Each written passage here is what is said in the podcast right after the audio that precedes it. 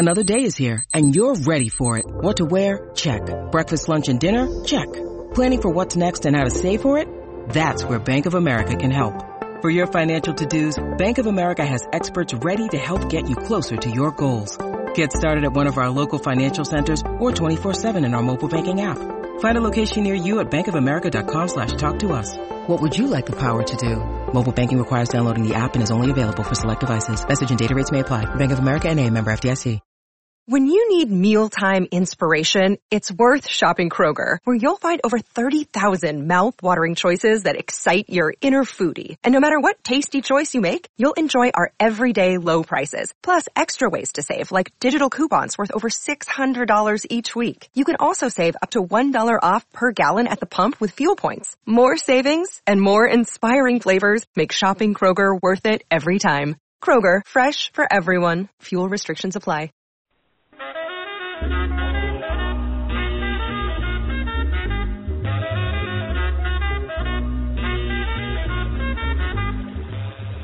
Pierce with three on the shot clock. Pierce, step back three. Got it!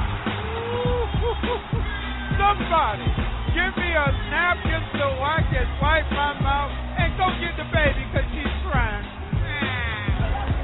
Green again.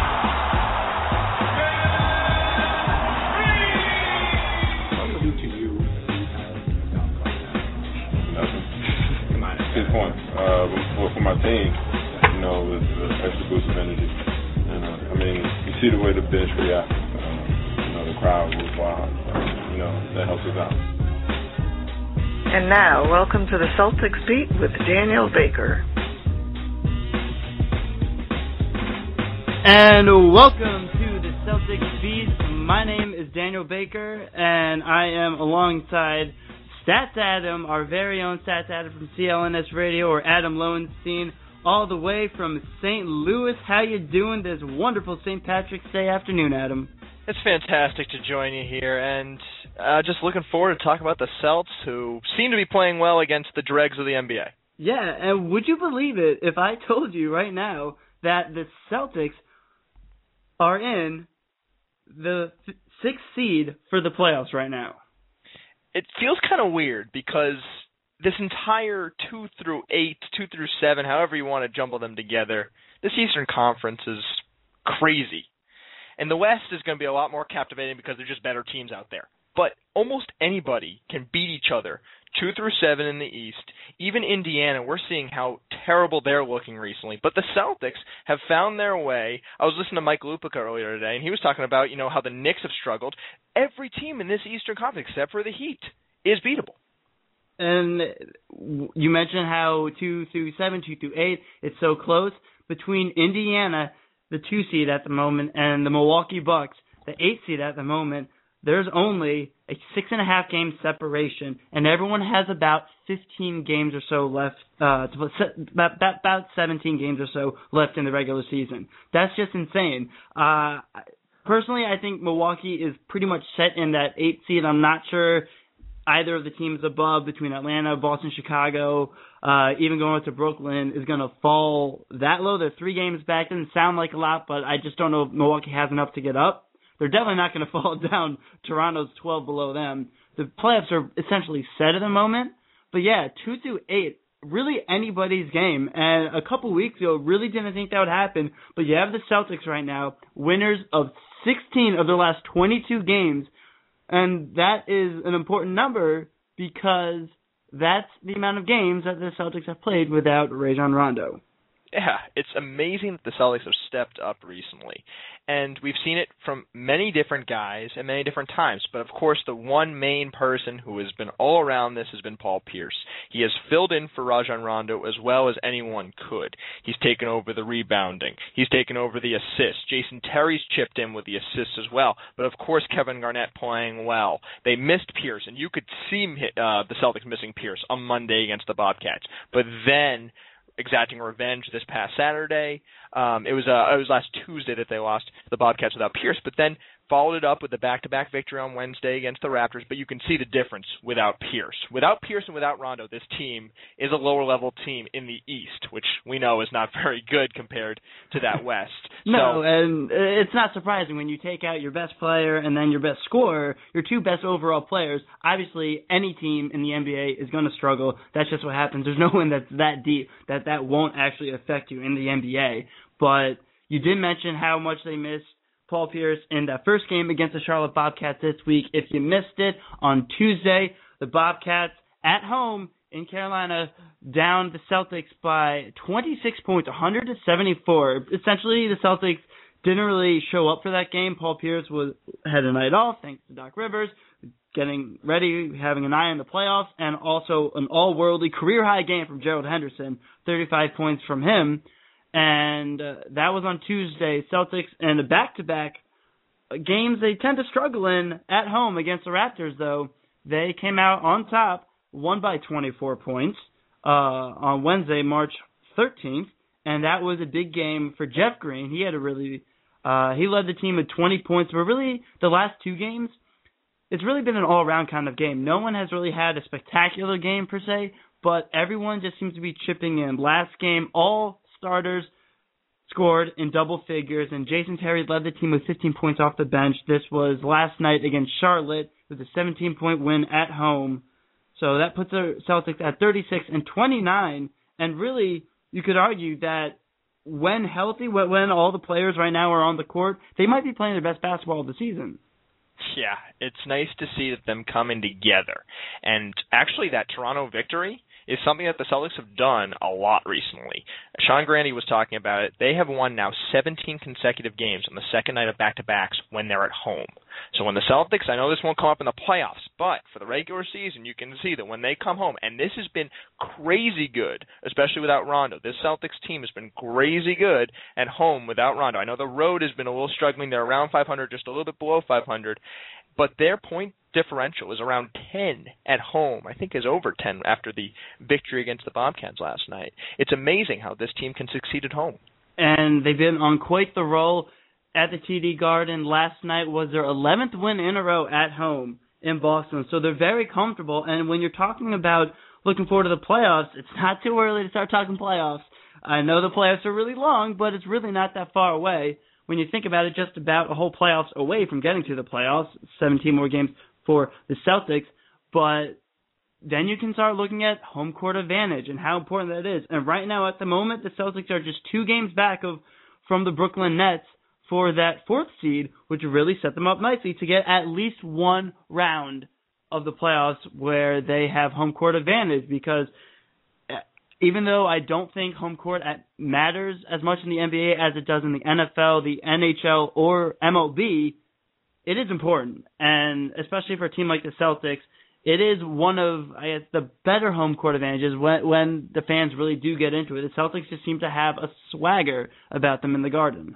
And the Celtics this year were one of the weakest teams on the road, and you know what? They could be still one of the weakest teams on the road as far as the teams that are going into the playoffs. And what happens here is that they've basically taken, they've said, all right, we're going to take this over at home. This TD Garden crowd has helped us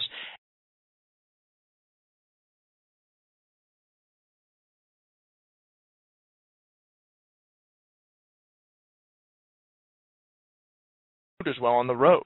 And it's odd how well the Celtics have done this season on the road with shoot um, on at home with shooting. So really, what it's going to come down to is the Celtics getting up in that top four seed. They're going to need to really get up there in order to have a good chance at making it through the playoffs. And that's the problem because they're a little worried about, you know, they might they might not be able to get in the top four, but the top four is important, and now it's getting ever so close.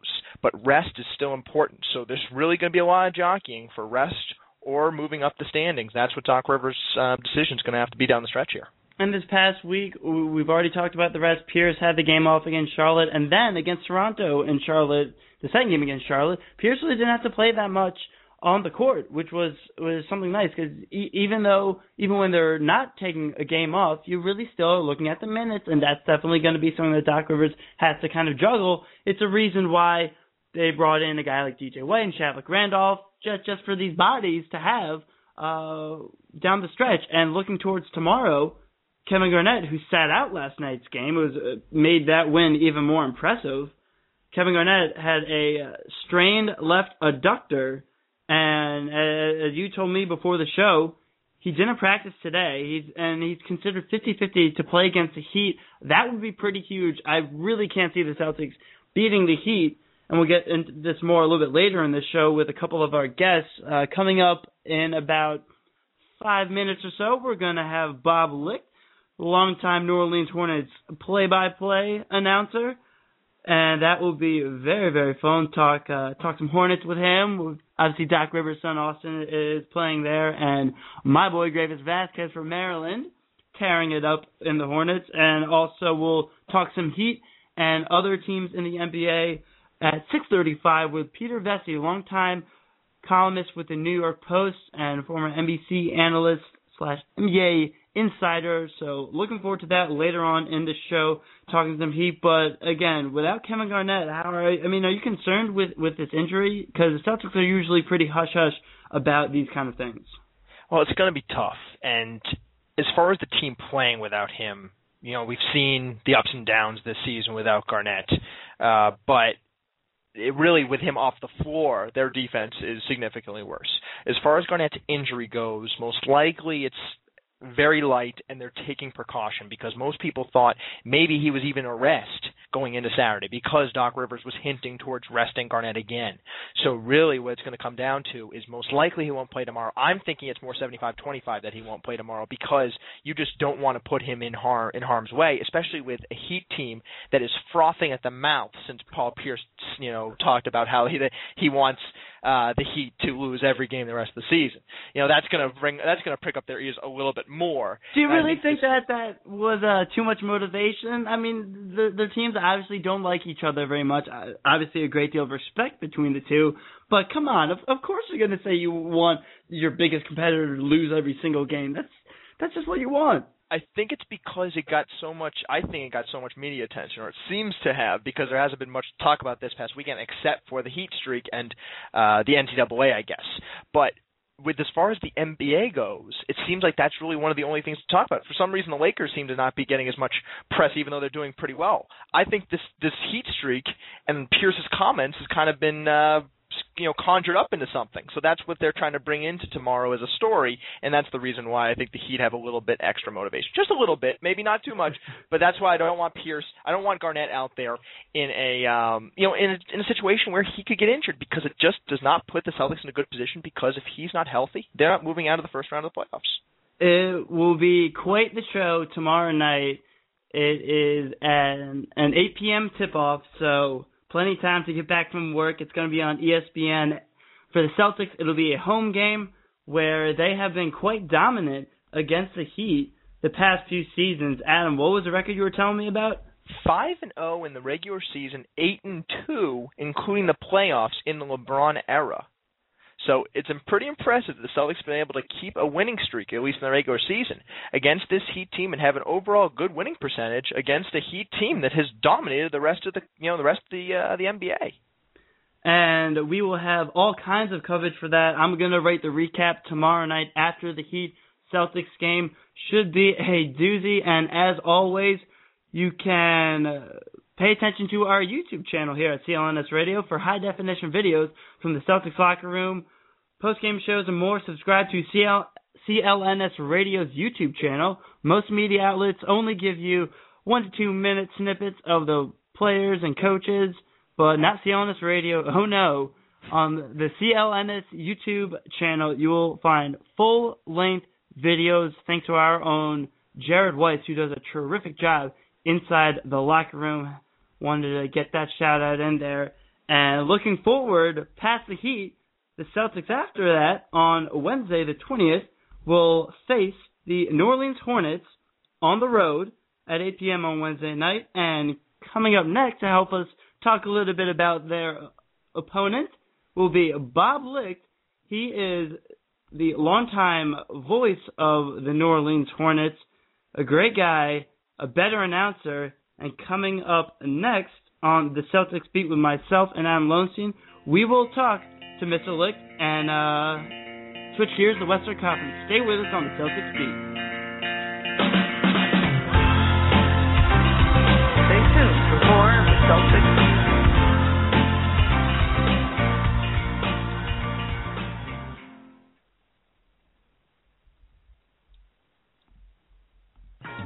Hey, Mike Fay from Mike C here, just reminding you about the outstanding shows here on CLNS Radio. Jay King of CelticsTown.com and Ty Ray of CLNS Radio join forces to bring you Celtics Town, King of the Court, every Monday night. If Jeff Green grabs a rebound, run up court with it, just get the ball and work it up the floor, and make Tommy Heinsohn proud, because I know he loves that style of play. Careless Whispers with Matt Rury and Calvin Chamberlain hits the airwaves Tuesday night. You can't compare that to an NBA rivalry where you're going to hate LeBron James for the next seven years, and you've already hated him for five years. Tune in for the block party with CLNS locker room reporter Jared Weiss and NHL content manager Lee Herman on Thursday nights. I actually really have high hopes for Chris Bourque. I'm not going to compare him to Ray. And don't forget to tune into the Celtics post-game show following every single Celtics game. You can find that at CLNS Radio, Celtics blog, and iTunes. It's invaluable how much Jeff Green means to this team right now if he can continue to play this way. That's not all. There are even more awesome podcasts available. Check them all out on clnsradio.com. CelticsBlog.com. Blogging since 2004 and leading an outstanding team of contributors, Jeff Clark is the most distinguished Celtics blogger on the web. Celtics blog features a team of journalists and locker room reporters that provide Celtics fans the most unique, thoughtful, and in-depth commentary online. There's a bunch of ways to interact with the number one community of Celtics fans, Friday fan posts, fan forums, and the most popular live game chat room.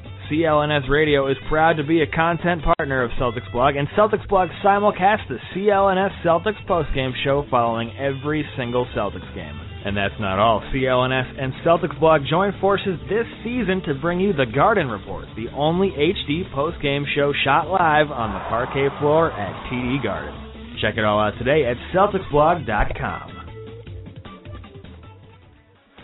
This is Avery Bradley of the Boston Celtics, and you're listening to CLNS Radio.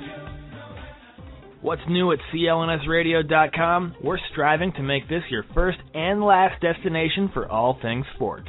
It all starts with our Celtics postgame show. CLNS is the proud home of the only online postgame broadcast that covers every single Celtics game. Along with Celtics blog, CLNS brings you the Garden Report. It's the only YouTube postgame show recorded on the parquet floor. CLNS Radio's Jared Weiss and Celtics blog's Jimmy Toscano report on the home games in high definition. And if you subscribe to the CLNS YouTube page, you can find raw post-game videos from the Celtics locker room. Stay up to date with us and text CLNS fans to 22828 for free updates from CLNS Radio. Don't forget you can call into our live shows at 347-215-7771 and if you miss the live broadcast, you can download us on iTunes. We're getting bigger, we're getting better, and you can find it all at clnsradio.com. clnsradio.com, the home of Internet Sports Talk Radio.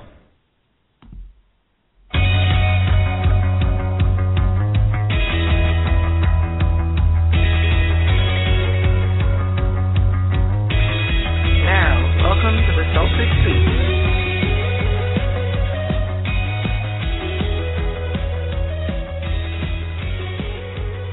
And welcome back to the Celtics Beat. My name is Daniel Baker, alongside our very own Stats Adam, Mr. Adam Lowenstein.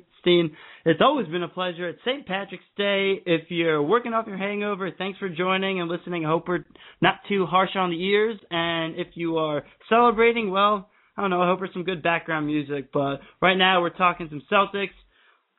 And as they get ready to have a pretty big week against the Miami Heat, that's tomorrow. Everyone's talking about that game. We're just awaiting a call from Mr. Bob Licht, the longtime play-by-play for the New Orleans Hornets, and uh, loving to uh, get get, uh, sw- switching gears, looking into the future for the Celtics, and uh, they're going to be without Kevin Garnett for the time being. As you know, he has got that strained left adductor and most likely won't be out. Adam, you were thinking it's about 75% likely that he won't play tomorrow. And really, even if he can play, there's really no point in him trying to uh, to rush things so close to the playoffs. You really want to have your team as healthy as possible heading into the postseason. Doc Rivers has pleaded health is the most important reason why this team will be able to succeed going forward. And I don't think there's anything that you want to do to hinder that progress. the Celtics played pretty well once again without Garnett, and they can try to continue to succeed without him in these small instances, these small, you know, one game here, one game there. I know you can't do it for a few games in a row or, you know, a Rondo type span like they've gone right now, but you got to have him healthy because that is your most important centerpiece to your defense, and that's the reason why the Celtics will have a chance in the playoffs. And that's really been kind of an interesting discussion. Our very own Larry H. Russell recently put out a column basically questioning the value of Rondo and should the Celtics trade him. And I think that he is the franchise and it, it can be a legitimate cornerstone for a team that can win a title.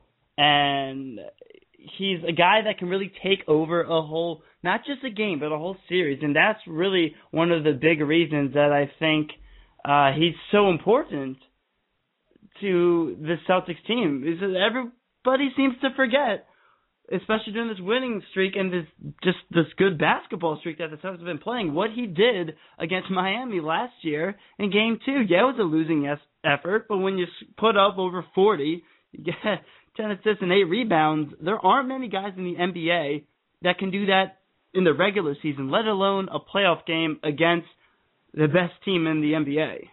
He's shown some amazing performances, and he would have given the Celtics that puncher's chance at a finals appearance or a finals victory this year. And I think they were being overrated, or at least they were being high rated, the Celtics, uh, coming into this season because of Rondo and because of the aging veterans coming behind him. Jeff Green, of course, is the great secondary or tertiary cornerstone in the future to complement Rondo. But no one really can see how the Celtics would be able to get a franchise player in return. That's really the problem. What his value is to the Celtics seems to be more than what his value could could be somewhere else. You know, there's no other way to get you know a great point guard like him from some other team. You know, the Jazz are out there; they have the big men that the Celtics could go for.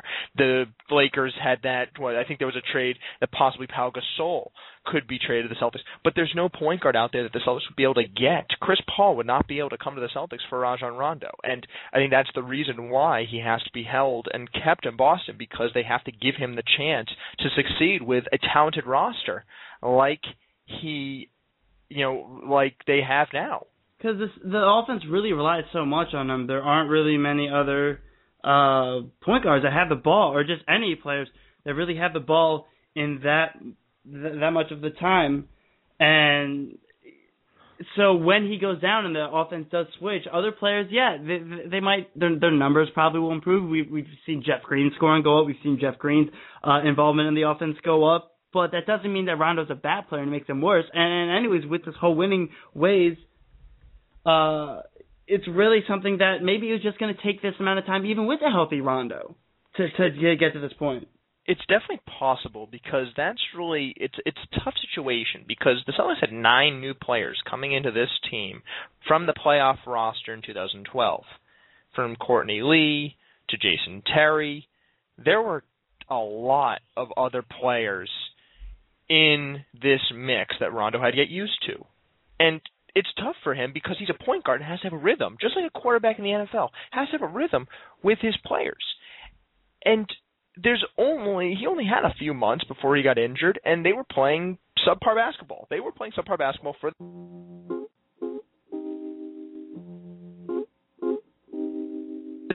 I'm impressed by how they've played recently, but you have to give Rondo a better chance because teams like the Heat, you're seeing now it's been three seasons before, if anything, they're playing at the highest level that they can.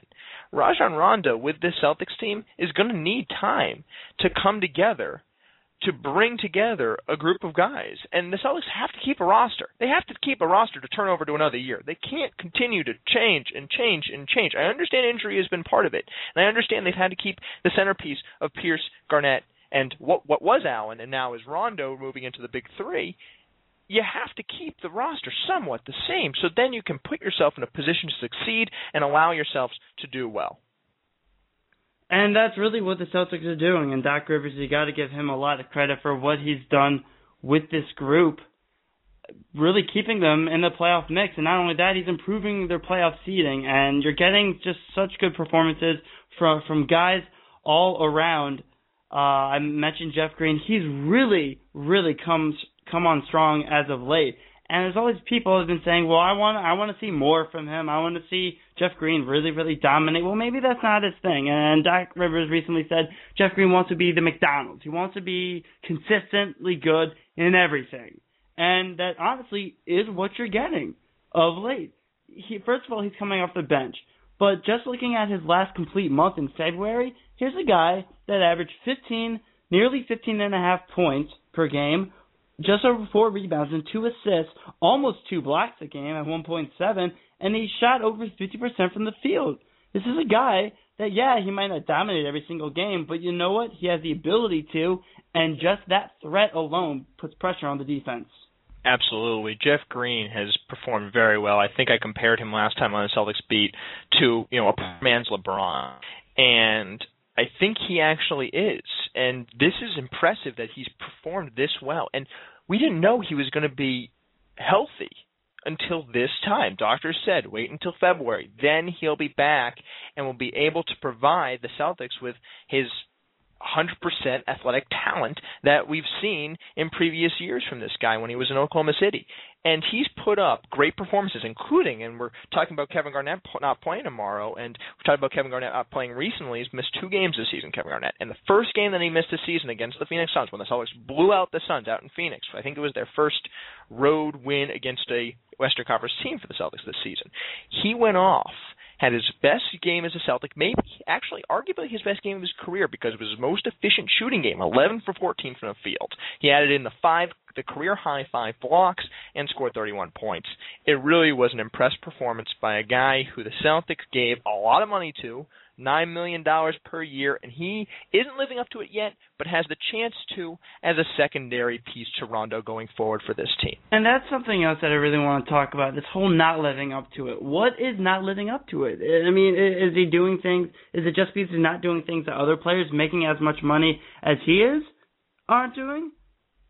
Is, I, is that what it is? Because he still, if he adds what the Celtics want him to in every way, isn't that worth the nine million dollars? It's a team by team basis because it doesn't mean that he's not worth nine million to the Celtics. It may mean he's not worth nine million dollars to maybe the Heat, the Lakers, the even the Bobcats, or, or whoever you throw it there. It just fits where you're supposed to be, and Jeff Green fits what the Celtics are trying to do. He's found. He's definitely found a niche, and you've seen it over the last month, over the last now month and a half. It's impressive that he's done this well in green because if anything we have not seen a stretch this long that Jeff has been able to perform and make an impact like he has. And as you said with that fantastic record that the Celtics have since Rondo went down, part of it is what I talked about with Pierce, part of it is a lot of what Jeff Green has done. And another guy that's really been huge for the Celtics of late is Jason Terry. And that was one of the big things um, big performers uh, in the off season. I mean, he's a guy who can be a six man of the year. They both have six man of the year potential and talent. I mean, Jason Terry is fresh off his award, uh, relatively fresh, a couple years ago when he helped Dallas lead Dallas to a title. And Jason Terry has really, really been good. Um, he's he, he's shooting a lot better from three point range overall on the season, still at 38%. But he's a guy that can fill it up with the best of them and over his last those last few games, um, I, I have him as fifty percent in this month. Yeah, that, I think that's pretty impressive, especially since his three point percentage hasn't been that high in any month this season. And he's scoring now. I mean, the, the numbers necessarily uh, aren't necessarily always there, but uh, when you look at his career, it's almost 16 points a game, and this season scoring 10 points a game. But he had his best month of the season through the month of February, scoring almost 12 points a game for the Celtics, hitting 48% from the field and shooting 40% from three. So it's getting better. And as you said, this uh, this month of March, he's just really been on fire. And last game against the Bobcats, he led the team with 15 points. uh, it's something he has the capability of doing, and that's just another weapon in the arsenal for the Celtics. And you know, I, I touched on a little bit earlier. His assists have really helped. He's been able to dish off the ball as a secondary guard, or even as you know a point guard in the mix of that. You know, we can call it point guard by committee uh, for the Celtics now because he's going to have to add in some point guard duties throughout the rest of the season as the Celtics still continue to find their way as a guard a guard heavy team in some ways because of what they started this season with Rajon Rondo, but now what they're having to do is switch that. And I think Jason Terry has failed into that mold sooner rather than later, which is really helping them out. The Celtics are right now the sixth seed in the Eastern Conference playoffs, sitting at 36 and 29 just two games back from four seed, and which would mean home court advantage in the playoffs for at least one series. They're just a couple games behind Brooklyn and behind the Knicks, who lead the Atlantic Division. They're just three games back. That's possible. That should be on their radar, and that will be even bigger getting up to that three seed for winning your division. And with lost today, the Knicks moved to 30, 38 and 26 on the season. That moves the Celtics to two and a half back of the New York Knicks, and it's amazing how how hard this Knicks team has fallen. They are 20 and 21 in their last 40 games after starting the season 18 and 5. And I think this Knicks team needs to really figure something out because with all the injuries that that, that they have encountered, and there was no Chandler today in, at Staples Center, there was no Melo today, and there was no Amar'e today. So I understand that they're having to you know worry about these injuries and having to play without them. And J.R. Smith has had to take on a huge scoring load, but they have played terribly even with them. And I understand there's there, there it's been a small sample size. You can say it is, but this season has been such a rocky, uh, you know, rocky, uh, rocky in between here as far as you know their good start, but they've done terribly since, and I think that that's going to be tough for them. So and don't one worry. One of the biggest things with, with the Knicks and, and their recent struggles is just the ability, or should we say inability, to have Carmelo Anthony and Amar'e Stoudemire on the court at the same time. We're going to get into a whole lot more of that with former columnist of the New York Post, a great NBA basketball mind, and Peter Vecsey, who's an NBA insider on NBC when they carry the NBA. We're going to talk all things NBA with him. Uh, apologies to anyone trying to tune in for Mr. Bob Licht of the New Orleans Hornets, the play-by-play voice. We are having a little bit of technical difficulties, but we will try to get with him during the break and see what we can do about having him on a little bit later in the show. So apologies to Mr. Licht and anyone, any Hornets fans. Uh, hopefully we can get him on later and talk some uh, some Eric Gordon, some Vasquez, some Rivers, and everything that's going down in the New Orleans, the soon to be New Orleans Pelicans, uh, which might be the worst sports nickname of all time. Not not really sure, um, but we will we will see uh, if we can get him on later. But if not, stay tuned because coming up next on the Celtics beat with myself, Daniel Baker, and Adam Lowenstein, we will have Mr. Peter Vecsey, longtime columnist for the New York Post. You don't want to miss it. Stay tuned. We will be right back.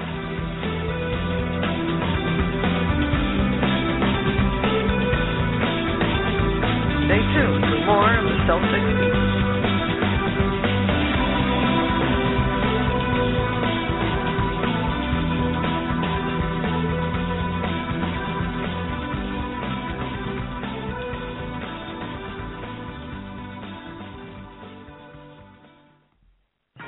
Hey, Mike Fay from Mike C here, just reminding you about the outstanding shows here on CLNS Radio. Jay King of CelticsTown.com and Ty Ray of CLNS Radio join forces to bring you Celtics Town, King of the Court, every Monday night. If Jeff Green grabs a rebound, run up court with it, just get the ball and work it up the floor, and make Tommy Heinsohn proud, because I know he loves that style of play. Careless Whispers with Matt Rury and Calvin Chamberlain hits the airwaves Tuesday night. You can't compare that to an NBA rivalry where you're going to hate LeBron James for the next seven years, and you've already hated him for five years. Tune in for the block party with CLNS locker locker room reporter Jared Weiss and NHL content manager Lee Herman on Thursday nights. I actually really have high hopes for Chris Bourque. I'm not going to compare him to Ray. And don't forget to tune into the Celtics post-game show following every single Celtics game. You can find that at CLNS Radio, Celtics blog, and iTunes. It's invaluable how much Jeff Green means to this team right now if he can continue to play this way. That's not all. There are even more awesome podcasts available. Check them all out on clnsradio.com.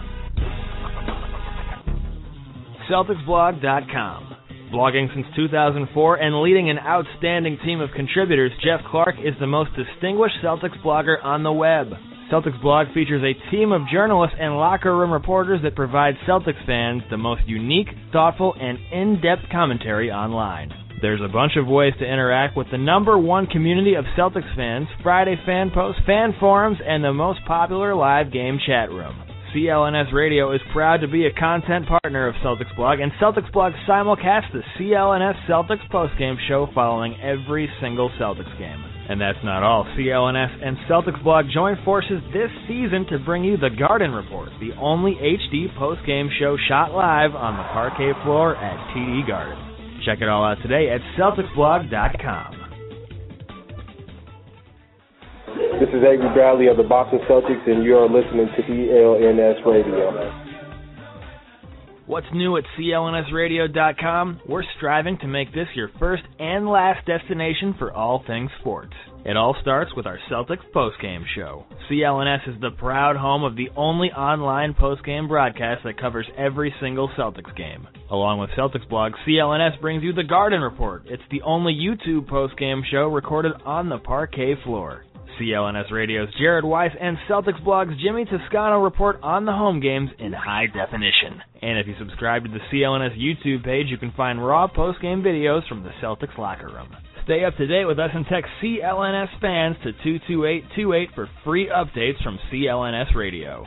Don't forget you can call into our live shows at 347-215-7771 and if you missed the live broadcast, you can download us on iTunes. We're getting bigger, we're getting better, and you can find it all at clnsradio.com. CLNSradio.com, the home of Internet Sports Talk Radio.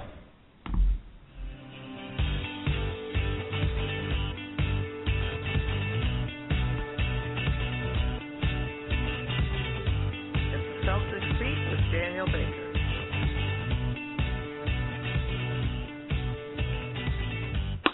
Coming back in on this St. Patrick's Day afternoon. My name is Daniel Baker, alongside Adam Lowenstein. You're listening to the Celtics Beat. That's some Atlas Genius, a fantastic new band. If you don't know them, get to know them. That's their song. If so, really gets it going. I don't know about you, but gets me jazzed. Oh, absolutely. Definitely got me going. I'm excited now. Very excited uh, for the Celtics Heat tomorrow night. And hopefully we will be getting a call from Peter Vecsey very, very shortly to join us on the Celtics beat, talk all things NBA and also all things looking forward to the next game against the Miami Heat, which is just a huge game. It's on everyone's radar. The Celtics and Heat have really turned into one of the NBA's best rivalries and something that's just always fun to watch and really excited for tomorrow night you have the Heat, who won today, a huge, huge victory today over the Toronto Raptors, 108 to 91, and no surprise that they had beaten the Raptors. It's a team that the Celtics just recently downed, but it was a game that Heat easily could have overlooked a little bit, but they haven't really looked over many. 22 wins in a row tied for the second longest winning streak in NBA history. It's amazing that they've been able to do this. I was uh, checking out ESPN stats and info early today, and I saw an ESPN graphic about how the Miami Heat have now outscored teams during this streak by 105 points combined in the fourth quarter. They're also a plus 15 in the third quarter, plus 43 in the second quarter, also getting off to a good start, plus 82 in the first quarter, but plus 105 over this 22 game winning streak is amazing. And going into tomorrow, March 18th, 2013, just five years ago, to the day, March 18th, 2008, the Boston Celtics broke the Rockets' 22-game winning streak. That is the second, also the second longest winning streak in NBA history. So is that a little bit of foreshadowing I hear? just a little, and I think uh, Larry uh, Larry Russell actually added and ta- told us that the preliminary line also four and a half for that game back five years ago, and four and a half for tomorrow in favor of the of the Rockets then and the Heat now. amazing. It's pretty amazing. I mean, LeBron James might have had the best month of basketball in February. He just tore it up, and Dwyane Wade is also um, playing some of the best basketball uh, of maybe of his tenure uh, uh, in the past couple years. I mean, he's been banged up quite a long time, but now he seems to be healthy, and that's really the best high flying duo. It, it, I, I think it's the best one two combo in the fast break that we've ever seen in the NBA. That I it would be amazing uh, to see them continue to do this because they are, and I would have to agree with that. Dwyane Wade has now scored at least 20 points in each of his last 13 games, including today, and that is his longest streak since LeBron came to town. So it's fantastic that he is playing so well for the uh, you know, for the Heat because that is a really big thing. Because when it comes down to the Heat, they're going to need health from their three guys in order to succeed. If they lose, especially LeBron, if they lose one of the three, then you can really significantly downplay their finals chances, their championship chances. So when it comes down to it, this Miami Heat team is depending on these three guys, especially you know, in addition to Ray Allen and, and the the others, as Charles Barkley and Shaquille O'Neal like to say. But when it comes down to it, this Celtics team will need to get a little lucky because Dwyane Wade is playing so well. They're going to have to be able to guard both Wade and LeBron. That's tough because Jeff Green and Avery Bradley aren't going to be able to do it by themselves. Paul Pierce, you know, they're not going to be able to do it by themselves. They're going to have to really be able to play off of the others and allow them. They're going to have to give up out open shots, in which they have, but they're going to have to get lucky against the Heat. And uh, the Heat, everyone knows how much they can score, and that's usually the focal point of this team. But you might be surprised to hear that second in the NBA in terms of defensive efficiency are the Heat, right behind the Pacers. They've been doing it on both ends of the floor. And it, again, eh, offense, obviously, it's sexy, it's flashy, just gets overshadowed. But the Heat are really doing it on both sides of the court. Yeah, it's it's amazing that the Heat have been able to do this this season. I they you know they're playing so well, and you know, that what, you know, look at their offensive efficiency. It's right behind the Oklahoma City Thunder for best. You know, they're in the top 10 in defensive efficiency. It's nice to see that this Heat team is being able to play up to their standards. And you know, most people thought when these guys were coming together that they were, you know, going to win many championships. And LeBron said it himself and which has been kind of mocked recently, or at least before he won his first championship. But they're playing; they did not have a championship hangover. They're playing very well and at the highest rate that they've played as a big three. And it's really interesting because that I mean that that playoff run by LeBron James was just incredible. And if you're a Celtics fan, obviously you saw firsthand the potential of James in that game six. And that's probably not even his ceiling, which is really the scary thing. And that's what everyone was saying was, wow, maybe James hasn't even hit where he could possibly be one day. And are, what what could we see? And we saw in the regular season um, they they started off well, not exceptionally well, but man, if there was any doubt who should be the favorites heading into the playoffs, it's the reigning champs, and rightfully so it's easily them and they've done so well and I think you know this is very interesting that they've done they've gone 10 and 1 this season on the second day of back-to-backs and they're heading to, to Boston tomorrow to face the Celtics on a back-to-back and that is the third best winning percentage in NBA history on the second day of back-to-backs. There aren't any back-to-backs in the in the playoffs but still being able to play on very little rest being able to do that is very impressive, along with being able to continue this streak. Uh, you know, in a year that the the Miami Heat were able to take the lockout shortened year, win the championship last year. They were able to make it to the finals the year before when they started off the season terribly and way under expectations, and then make it to the finals and you know then losing to Dallas. But being able to make it to the finals these first two years in pretty much growing years, quote unquote. You know, we're talking about how Rondo's having to be able to grow with the Celtics, and that still has to be done. But you're looking at this Heat team, and it's very impressive. And it's really also just a, a testament to the front office and Pat Riley and what they've been able to put together down in Miami. For for the fact that it's not just the big three, and I mean this bench, which was definitely a weakness last year. I mean it's hard to argue that it wasn't. Is is even better this year when you have guys like Rashard Lewis coming off the bench, you have just Shane Battier, I mean Norris Cole backing up Chalmers, you have bringing guys like Ray Allen. It's really a big difference. Oh, definitely, and they have been able to do well when one of the big three is not played. You know, we've seen over the years LeBron has been able to step up when Wade has not played, but I'm not sure if they'd be able to do that. This year, this team collectively has played very well together. The Celtics right now looking to improve to 37 and 29 and really just keep climbing those playoff rankings. Um, and another team that is always on the Celtics' mind, at least to a certain extent, the Los Angeles Lakers. A couple weeks ago, Kobe Bryant came out and said, "You know what?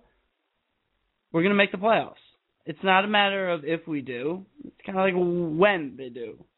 And when he first said it, I said, "Wow, kind of wasn't sure what what to make of it. They really look they're completely lost. I mean, there's there's almost too much talent to doubt them, but they were also playing probably as poorly as they could. And right now, they have made it into that eighth seed, and looks like they they could probably move up as high as six in that conference. There's no way they're going to catch up to Denver and any of those top teams. Um, in the Western Conference, but that might be if if they enter the playoffs with eighth seed, could be the most dangerous eighth seed in the history of the NBA. That's absolutely right. We remember the lockout shortened year in 1999 when the Knicks made it to the finals as an eight seed. That might be the only other team that comes to mind. And this isn't even a lockout shortened season. This is more of, for the Lakers, an injury riddled season for an aging veteran group. And I thought they were going to be the Western Conference representative for the finals coming into this season because of who they had. But when it comes to a team that's just pieced together, they need time. And then when you have guys falling like uh, you know, sacks of potatoes out there, just you know, not Nash not being able to play for what the first 20 games or so, and then you see Kobe recently having the injury, and then Dwight having to battle through the back problems throughout the entire season. We're seeing him at his healthiest this season. These, I, I really thought that it would have been nice if he would have taken off weeks on end, but we don't even know if the Lakers would have had 35 wins if he had to take off that much time. I mean, call me crazy. I, I agree with you. I thought they were going to be one of the best teams in the NBA at the start of the season. I thought they could could have Challenger Bowl 72 win games. Just on paper, they look like that could have been, even with Artest, maybe the best starting five of all time. I, I really think, I really thought that the pieces would have fit when you have maybe the best offensive force in the game in terms of the low post and Pau Gasol. You have Dwight Howard, who, when healthy, is easily the best big man uh, defender in the NBA and best big man overall. And you had Kobe and Steve Nash, who I thought was really going to be the conductor of, of a very smooth and great orchestra, so to speak. I thought that it was, I thought the potential was there. And when Pau Gasol gets back and healthy, wow, that could it, it could be very interesting in the playoffs. I mean, I still think Oklahoma City and San Antonio could handle them in a seven game series, but it would make it very, very interesting. And then when you throw the Clippers in there, if the Lakers are able to move past Houston and Golden State, which is entirely possible, as you mentioned before, Golden State is dropping terribly. You know, they're playing terribly recently, and Houston, you know, they're solid, but really, who knows if they're going to be able to win as many games as the Lakers do going forward.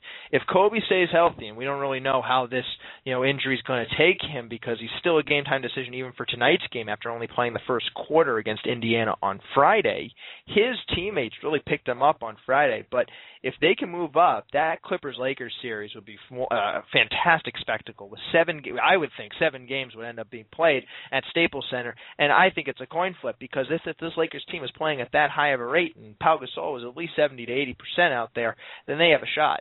I mean, you have to think that David Stern and the NBA front office is just dreaming of a of a Clippers Lakers matchup, regardless of when it happens. I mean, first round maybe you say it's, it's a little too uh, early for that kind of thing, but that would be quite a spectacle uh, for sure. Yeah, and Golden State are the only team in the Western Conference playoffs right now that is getting outscored on the season by uh, 0.4 points a game. That's their point differential, but it's negative.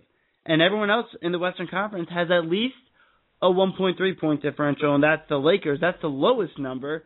When you look at the Eastern Conference, it's a lot smaller. They're really only one dominant team in Miami, and Indiana's also outscoring teams by about 4, 4.2 points a game. So there's dominant teams there. But yeah, that Western Conference is stacked, absolutely stacked. I'm so excited for the playoffs.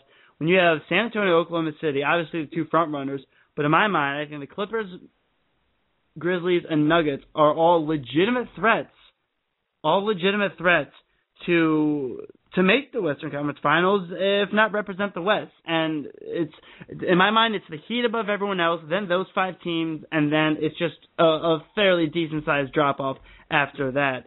Um, I mean, Denver right now they're the second hottest team in the NBA, 11 straight. And when you touched on the Golden State Warriors, I just want to add one thing about them they're terrible against the Western Conference, and this has been throughout the entire season. Not just you know the Lakers have played 18 and 21 ball against the Western Conference, 18 wins, 21 losses against the West, and that's you know subpar, and that's not very good. But that's the reason why they have a terrible record. Golden State has been horrible against the West this season, and that's comparably against you know the rest of the West they're 19 and 19 against their own conference, and that is horrible. And that's the reason why they're a first round exit, no matter where they finish. And they might not even finish in the playoff race because this team isn't that good. And then when the Lakers come in, you know, it's definitely I like the way that you you know you uh, sectioned off the tiers for this West because obviously you have a lot of teams, but there's only one team that's going to come out of this West, and it's going to be really interesting to see who it is, whether it be San Antonio or Oklahoma City being those favorites most likely you're going to have a Heat versus one of those in the finals. You know, but an injury here or something there to a San Antonio team that's very, you know, it's kind of, you know, an aged core around them, and then you have Miami with that big three. One of those goes down. I don't know if they can be able to make it to the finals without one of those guys. It it will be interesting. I mean, they, they just beat Oklahoma City this past week without Tony Parker. Parker's going to be out for about another three weeks or so, and still keep on winning. What else do they do? You know, when you're heading into an NBA regular season, there's a couple things you know. You know that Gregg Popovich and the Spurs are going to win 50 games. And that is just one of the truisms of the NBA of the past decade, more than a decade, you just know they're just a great regular season team. And maybe they got a little bit unlucky these past few years. Last season, remember, they won the first two games in the Western Conference Finals against Oklahoma City before dropping the last four. And when they won those first two, that was their 19th and 20th wins in a row heading into that game. They were the hottest team in the NBA by far last season. And I'm pretty sure that they had won 20 games heading into that, you know, four game sweep by the Thunder. You know, they had won those first two games and then the four games in a row by the Thunder. The the, the Spurs were on a 20 game winning streak heading into that mm-hmm. series, and it really comes down to matchups for that Spurs team. Popovich is arguably the, one of the best coaches in NBA history for how he has handled this team and how he's able to add players. And R.C. Buford being able to draft arguably has one of the best GMs in the league because of how they've been able to continue to bolster and add to this roster like no other team because of how they've done. And then, you know, on top of that, look at their road record this season, 23 and 12. That's just amazing at what they can do on the road away from home. You know, that's where you think that this year should be the year that this team steps up because Oklahoma City losing Harden, we're not sure if they're going to be able to take that next step you know, or or actually, you know, return to the finals like they did last year. It might be the Spurs' year. And you did mention Gregg Popovich and how great of a coach he is.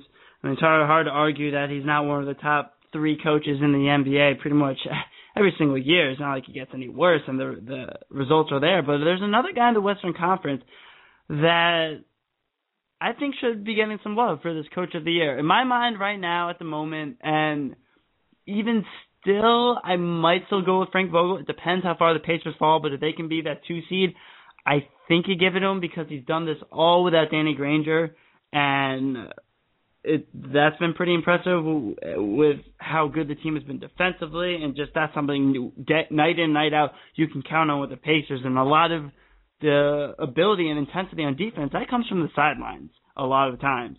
When you have teams like the Celtics who are always that that kind of team, and their old assistant now uh, head coach with the Bulls and Tom Thibodeau, he you can see his energy. But there's another team who midway through the season traded their best scorer and have still right now they're the fourth seed in the Western Conference, the Memphis Grizzlies and Lionel Hollins.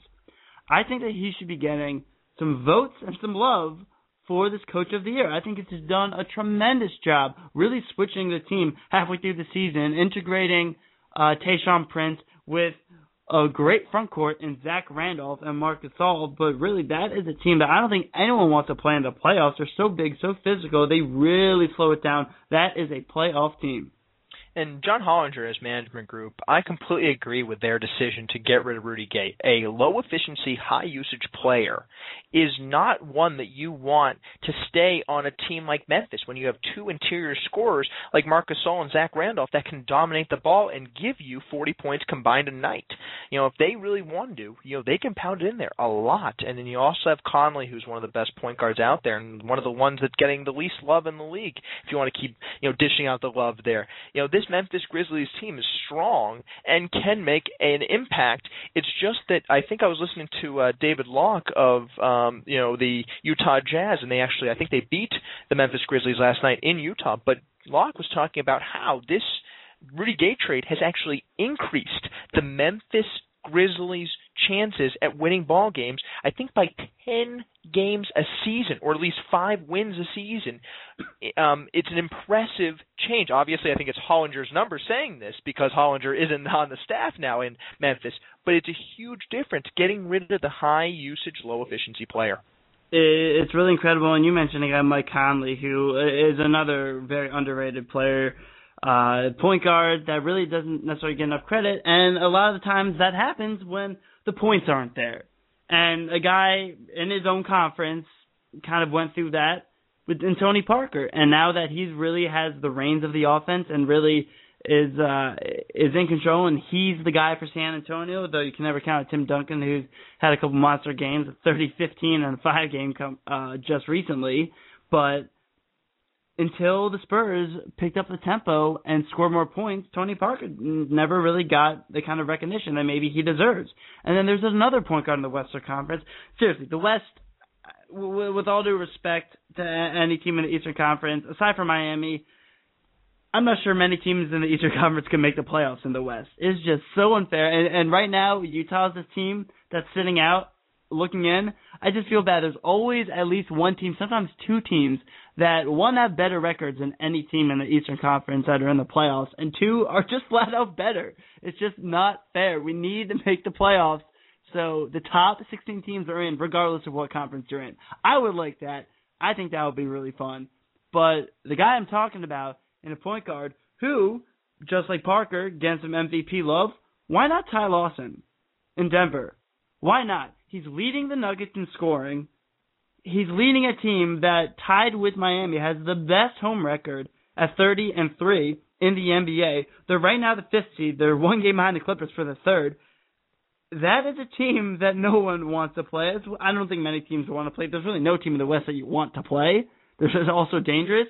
But Ty Lawson leading the team in points, 16.8 points a game, leading the Nuggets in assists at seven assists a game. He's really the motor for that engine, and that is one heck of a nice car.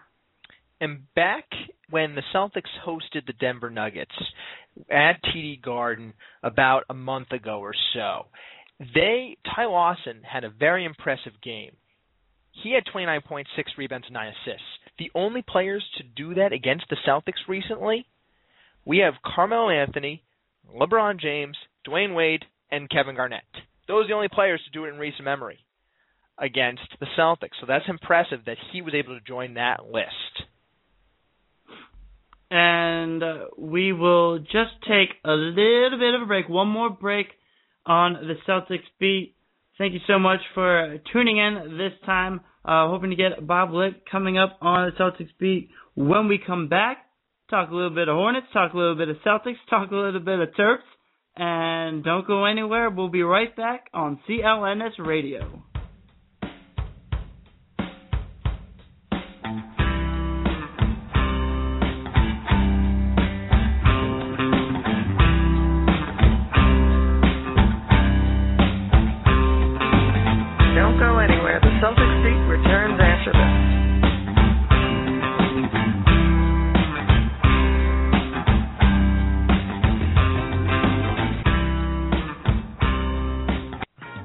Hey, Mike Fay from Mike T here, just reminding you about the outstanding shows here on CLNS Radio. Jay King of CelticsTown.com and Ty Ray of CLNS Radio join forces to bring you Celtics Town, King of the Court, every Monday night. If Jeff Green grabs a rebound, run up court with it, just get the ball and work it up the floor, and make Tommy Heinsohn proud, because I know he loves that style of play. Careless Whispers with Matt Rury and Calvin Chamberlain hits the airwaves Tuesday night. You can't compare that to an NBA rivalry where you're going to hate LeBron James for the next seven years, and you've already hated him for five years. Tune in for the block party with CLNS locker room reporter Jared Weiss and NHL content manager Lee Herman on Thursday nights. I actually really have high hopes for Chris Bourque. I'm not going to compare him to Ray. And don't forget to tune into the Celtics post-game show following every single Celtics game. You can find that at CLNS Radio, Celtics blog, and iTunes. It's invaluable how much Jeff Green means to this team right now if he can continue to play this way. That's not all. There are even more awesome podcasts available. Check them all out on clnsradio.com.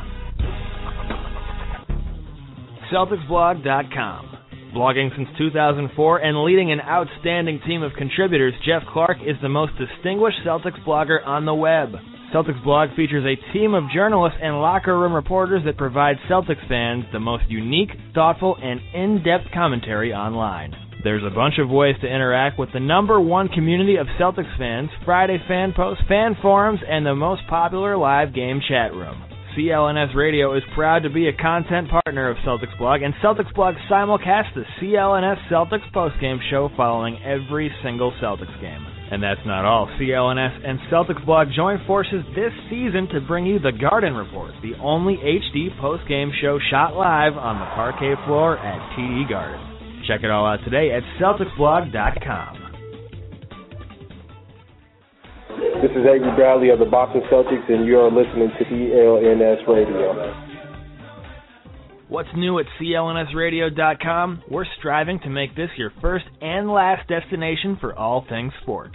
It all starts with our Celtics postgame show. CLNS is the proud home of the only online postgame broadcast that covers every single Celtics game. Along with Celtics blog, CLNS brings you the Garden Report. It's the only YouTube postgame show recorded on the parquet floor. CLNS Radio's Jared Weiss and Celtics blog's Jimmy Toscano report on the home games in high definition. And if you subscribe to the CLNS YouTube page, you can find raw post-game videos from the Celtics locker room. Stay up to date with us and text CLNS fans to 22828 for free updates from CLNS Radio. Don't forget you can call into our live shows at 347-215-7771 and if you missed the live broadcast, you can download us on iTunes. We're getting bigger, we're getting better, and you can find it all at clnsradio.com. CLNSradio.com, the home of Internet Sports Talk Radio.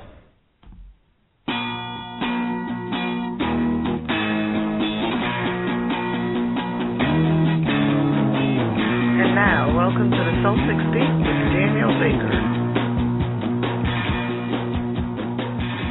Uh, just nothing like the Stones on a beautiful, well, it's kind of kind of cloudy here, but it's a St. Patrick's Day afternoon. Always good to be on the air on CLNS Radio. My name is Daniel Baker alongside Adam Lowenstein, and right now, a very, very special guest, longtime voice of the New Orleans Hornets, and right now doing a Big 12 work with Fox Sports.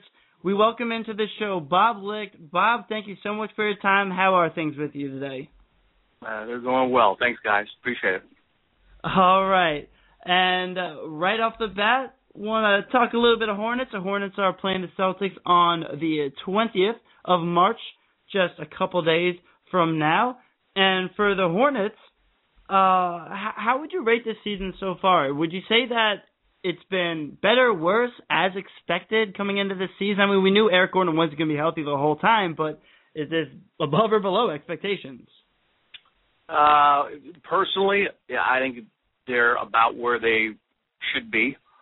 They don't have a lot of experience. One of the younger teams in the league, uh, despite getting the number one overall pick and and Anthony Davis having a spectacular talent like Davis. He's you know he was a teenager for most of the year and learning his way through the league for the very first time and and they just they just don't have much experience. And in the NBA, I don't care how much talent you have. If you don't have experience, uh, you're not going to translate a seven month season into a lot of wins. Um, and to me, the the the whole statement of the season for them, I think, can be wrapped up in what happened this weekend with Miami winning its 22nd game in a row. Uh, the Heat have a 22 game winning streak, and the Hornets have won 22 games. And some of the folks around here are claiming that this is a successful season because they've exceeded last year's win total, and that's crap. it, I mean, it is. It is. You, you don't. You know, you're, you're rebuilding, so you don't base this year on on how many more wins you had than last season. What you should base this year on, if you're a Hornets fan, is how much better it has this team become versus last year. Not how many more wins. It's not necessarily based on on wins in terms of your improvement. How how much better is the team? And to me, the team is not that much better. There there are some areas uh, of improvement, but to me, they're they're a long, long way away. When you rebuild in the NBA, to me, it is a three to five year program. And to make it even harder, they're in the West. If they were in the East, you might be able to get by by saying, you know, two, two to three years, you could possibly compete for a playoff spot, but not in the West.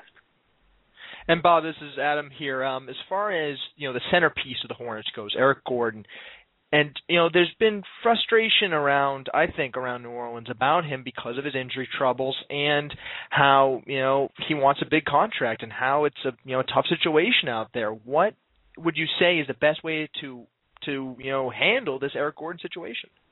Well, he, he is not the centerpiece of the Hornets uh, team.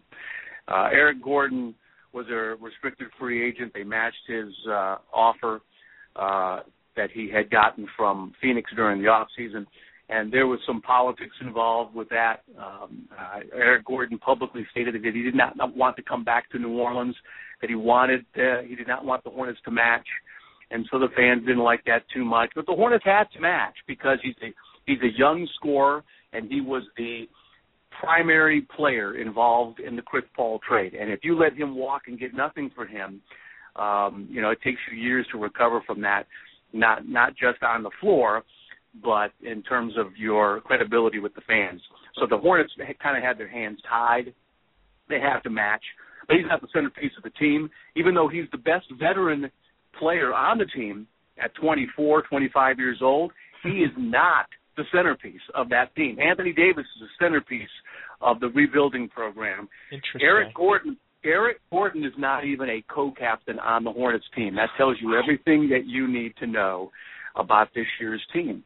And so, you know, he's probably I mean, logic tells you that he's probably going to be dangled for trade. And whether he can be traded or not, and, and you can get equal value for him, you know, that's yet to be determined.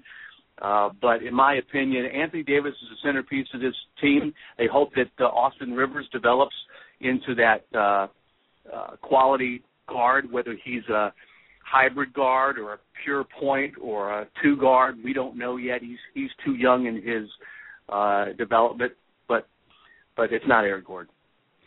And one guy who I would like to talk about, if he's in, in the future plans, and you just mentioned if Rivers is going to be the combo guard.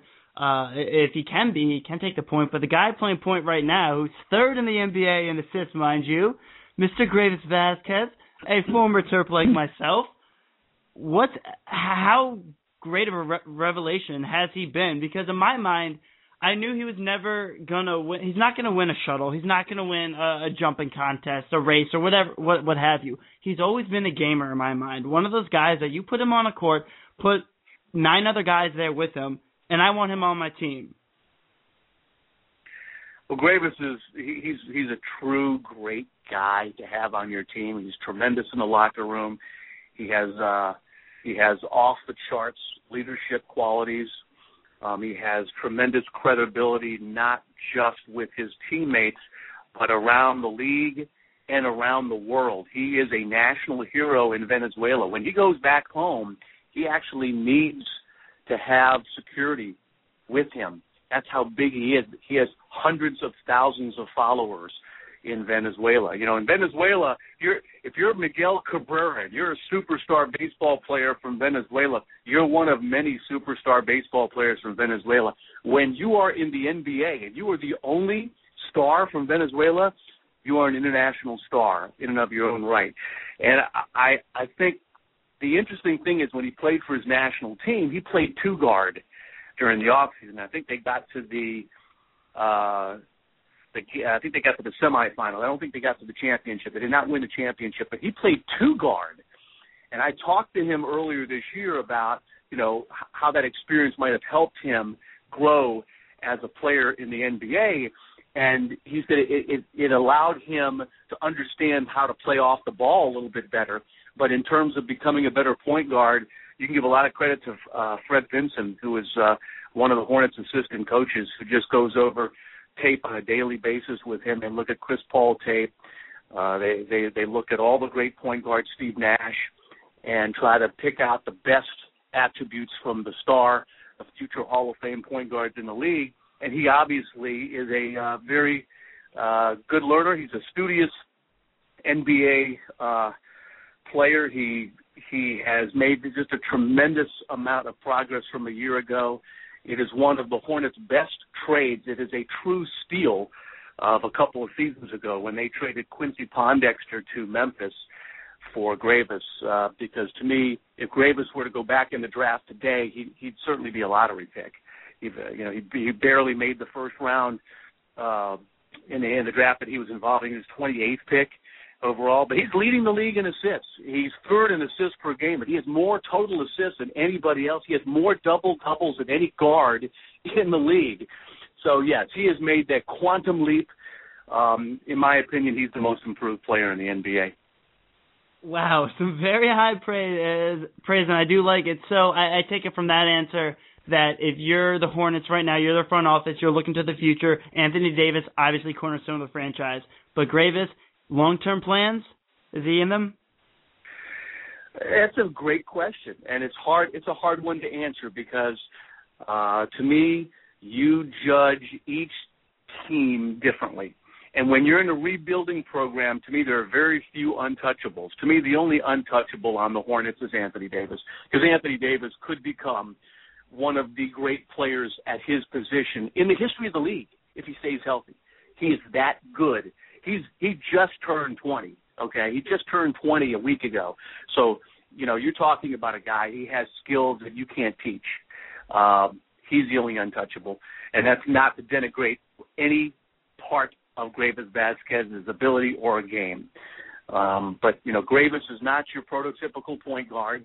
He's tall and lanky. He he's uh, I think he's uh, he understands how to utilize his skills his his uh, his physical attributes probably as well as any, any point guard playing uh, in the league. But if you were if you were to ask me, does that mean he's untouchable? He's not untouchable. Does that mean that you couldn't trade him to get other assets? No, it doesn't mean that. Um, he's instead of saying he's the point guard of the future, just call him the point guard of the present. And Bob, you had said before that Greivis Vasquez was learning from Chris Paul tape. Chris Paul, right in front of you, was you know, demanding to get out of New Orleans just a few years ago, and then David Stern blocked the trade to the Lakers, and then um, the trade ended up going to the Clippers. Do you think that this had a crazy large impact on the future of the landscape of the NBA? Uh, not necessarily. You know, um, Chris was certainly not as vocal as a lot of uh, players have been in their desire to leave their their current cities. I think Chris Paul would have been perfectly fine playing his entire career in New Orleans, Louisiana.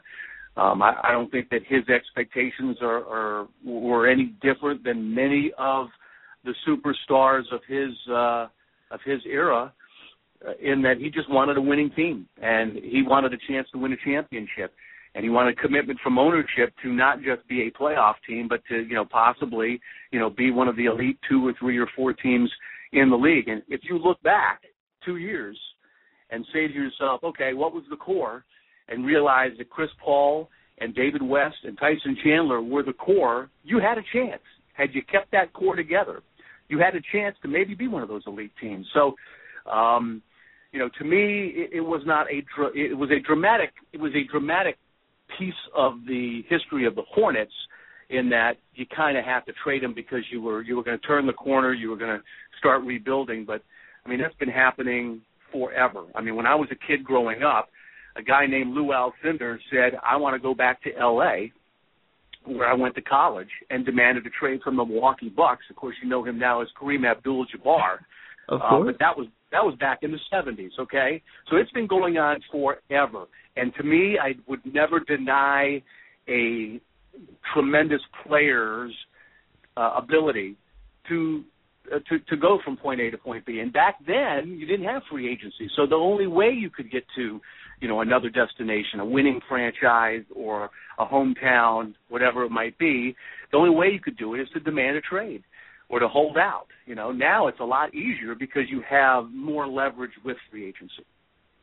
And we're speaking to Bob Licht, former voice of the New Orleans Hornets for for many years, and you can follow him on Twitter at Horton Homers, and a good follow there. He's doing some Big 12 basketball work or b- basketball work at the moment. And uh, before we get to uh, right now, I mean, Selection Sunday is going on, Bob, and uh, as a former Orange, I'm, sure you are a, avid fan of, of the, college basketball game, and in probably the most wide open year of all time for this college basketball tournament. Right now, even without looking at where the seeds are, can you give me the team you think will be the last one standing, playing one shining moment in April? Well, uh, to me, one of the teams that really stood out uh, in the last month, month and a half was Miami. Um, I think uh, Barry Larkin's kid is is going to be a star at, at the next level. Um, he kind of reminds me of Dennis Johnson a little bit. He's he's just he's got all these intangibles, and he's physically gifted, and he's a gamer, and he's a leader. So you know, to me, he he's the kind of guy that can that can shift from third to fifth in the tournament and lead his team to the Final Four. I think Miami's going to the Final Four. Um, I kind of like Louisville, even though um, I wanted to throw my shoe through the television last night. Um, I, I'm not real sure how Syracuse could look like one of the top 10 teams in the country in the first half and then look like a team that maybe should be playing in the NIT in the second half. So uh, Louisville's got to be on that list as well. Um, that that game, that defense, that has to be up there with best defense in the country, if not the best defense. I thought. I mean, we, when you have Peyton Siva, Russ Smith, and just that pressure, there really aren't many guards in college who can handle that right now. Yeah, you know, it's just it, it's a it's a Rick Pitino philosophy. It didn't necessarily translate to the NBA game, but as we know uh, as Celtics fans, but yes, you know that very well. But but but to me, there are so few players at the college level who can handle the ball proficiently, and Pitino knows this. So you know, the more pressure you put on the ball, you've increased your odds of turning it over. So I'd say Miami and Louisville to me are two. They're, they're I'm not going to say certainties, but I would be pretty surprised if they didn't at least make the Final Four. Um, I'm also I'm originally from Detroit. I'm a big Michigan fan, and I, I've always had this philosophy come the big dance that uh, the teams with the best talent are either going to lose in the first round, their opening game, or they're going to go very deep. So I'm going to pick Michigan to be one of the final four teams because right. I'm a huge I'm a huge Trey Burke fan. I, I think Burke is going to be the best point guard in uh, in this draft class. I, I see a lot of Chris Paul in him. Maybe not quite the speed of Chris Paul, but he's there. He's he's to me he's in that category. I think he might actually be better as a sophomore in college than, than Chris was at Wake Forest. That doesn't mean he's going to be a better NBA player than Paul, but uh, but I'm a big fan. They also have Hardaway and they also have uh, uh, G Rob three, and you know to me those three guys, any one of them can take over a game. So I've got Michigan there, and uh, I'm, I'm probably I'm probably going against all these so-called experts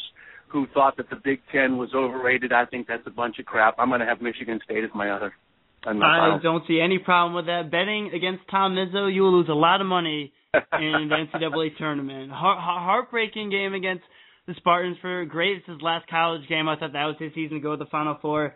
Great talking to you, Bob. We really, really appreciate your time. Thank you so much for your insight. Love, love the ACC love uh, with Miami there, and uh, Little Larkin leading the way. Uh, always a pleasure. Again, you can follow him at Horton Homers, H O R T O N H O M E R S, the former voice of the New Orleans Hornets, right now doing work with Fox Sports and the Big 12. And no Big 12s in his Final Four, but that's okay. You know, it's he's not biased when he's picking those teams. So thank you so much for your time, Bob. We always appreciate it, and uh, you're welcome anytime on the Celtics beat. My pleasure, guys. Thanks a lot for having me. All right, take care. Thank you, Bob. That was Bob Licht. And right now, switching gears, just talking a little bit of NCAA basketball. Now we're switching back to the NBA with a longtime columnist from the New York Post, a, a, great basketball mind, and someone that's an absolute must follow on Twitter as well. I'll get that handle to you in just a moment. We have Peter Vecsey joining us all the way from Manhattan. Thank you so much for your time today, Mr. Vecsey. How are you doing on St. Patrick's Day? I'm good. I'm good. How are you?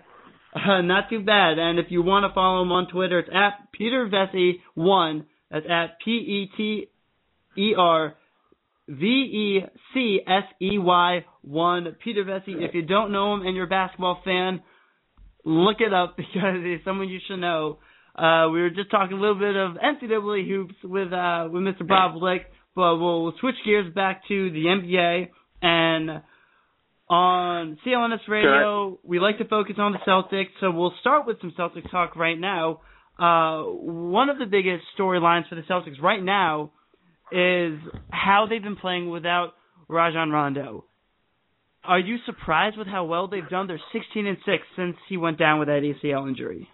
Well, before I answer you, I got to correct Bob. Okay. Okay.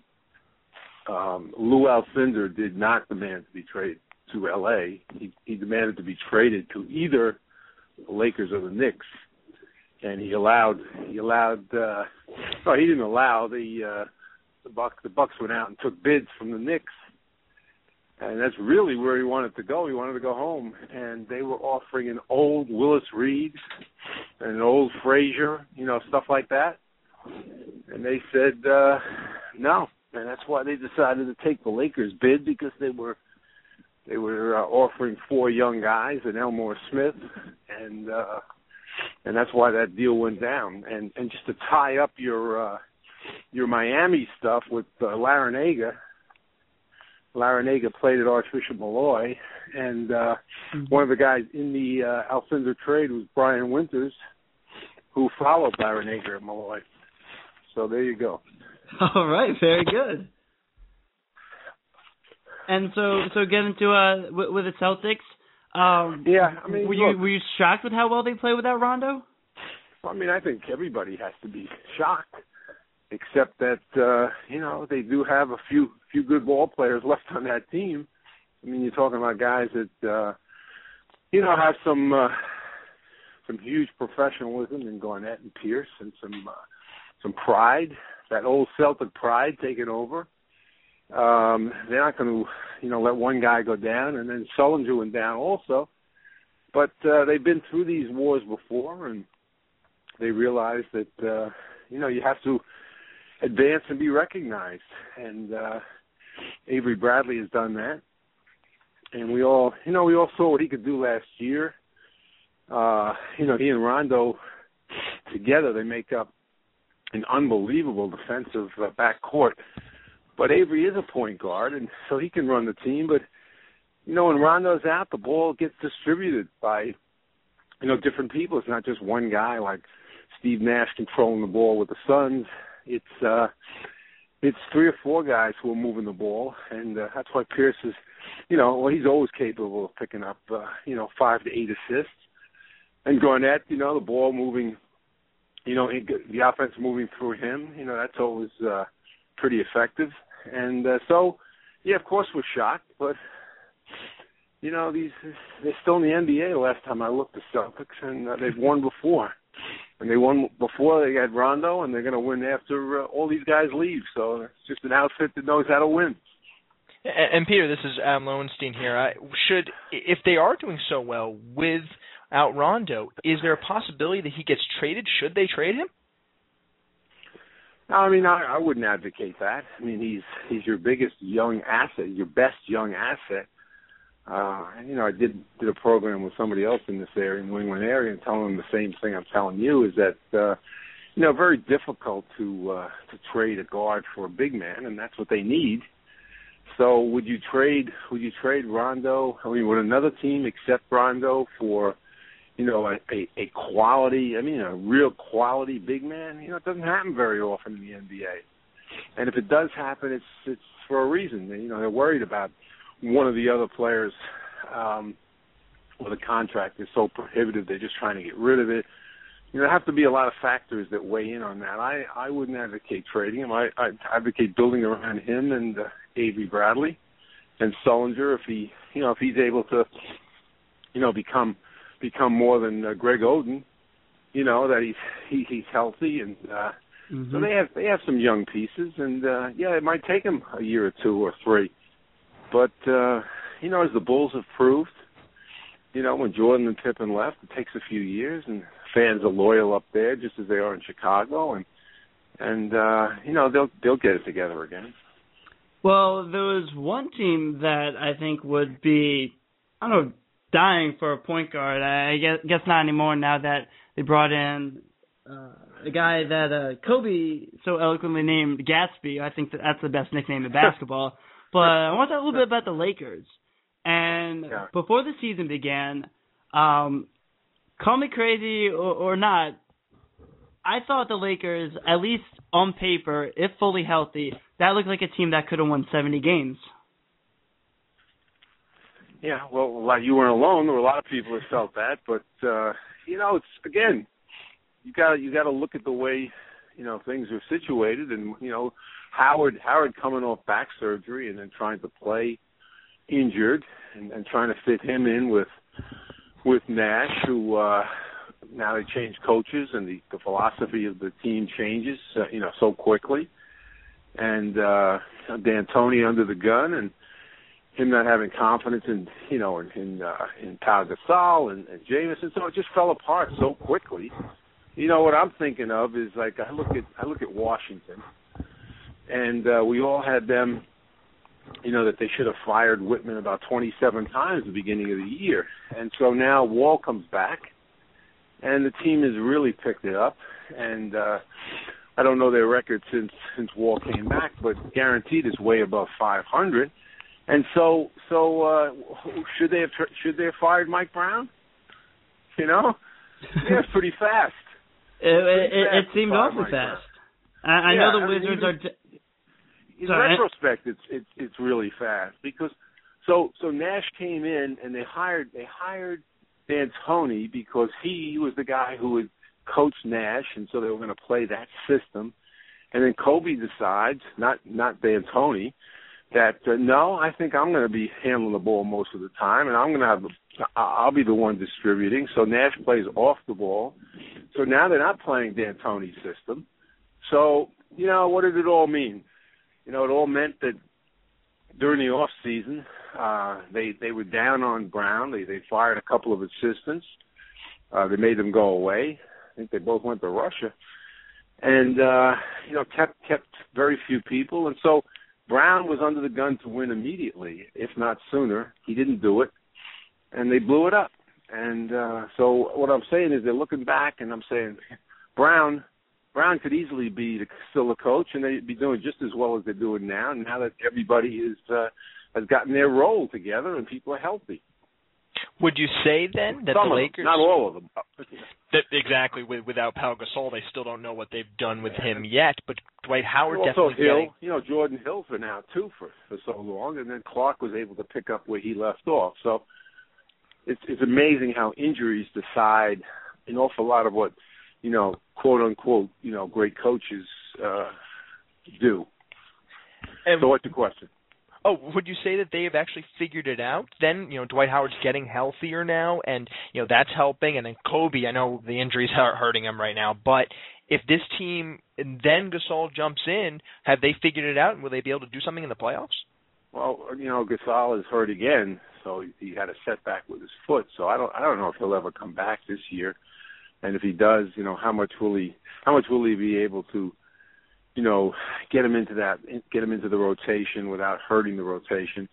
So they they have they have gotten it together because they played longer. You know, they they finally have, you know, a system. It's not Tony system. It's Kobe's system. I, I if I had a vote this year, he'd be my coach of the year. I'd vote for Kobe. And and uh, you know, if healthy, you know, Dwight is Dwight is getting much healthier, but it's also because you know, Nash is getting him the ball in the right spot. Dwight, you know, Kobe's looking for him, making sure he gets more touches, and he's and he's not so caught up in getting touches. He's getting a lot of his stuff off the backboard, as they used to tell, you know, the big men when I was playing as a as a kid. You want the ball? Go get it. You know, go get it, buddy, and uh, and run the floor, and you get it that way. So I mean, it is coming together. But it, you know, they were also they were a team that's you know not not not that deep. Um, but they've got Kobe. When healthy, you know, he might be as good as LeBron. And speaking of LeBron, thank you very much. That was Getting a me joke. right into. That was a joke. I know, I know, I. I, don't right, think okay. I don't think anyone is. I don't think anyone's in the same stratosphere at the moment, and especially, I mean, during this win, win streak, you got to talk about that.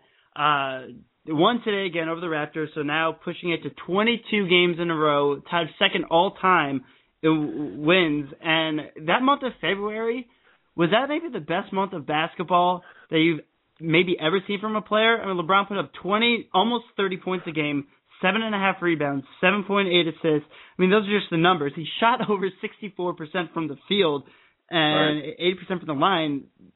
It, it, at least in my recent memory, and I know I'm, I, I, I don't go way back, but what, Yeah. this might be the best month I've ever seen. Right. Well, you're so young, you know. so I've actually seen Oscar play, and I, you know, I've seen Elgin play, and, and uh, a guy named Wilt play. So you know, I, I I've seen these numbers before. I've even seen them from Fat Lever. But um, I, I, I, yeah, he's playing. He's playing fantastic ball.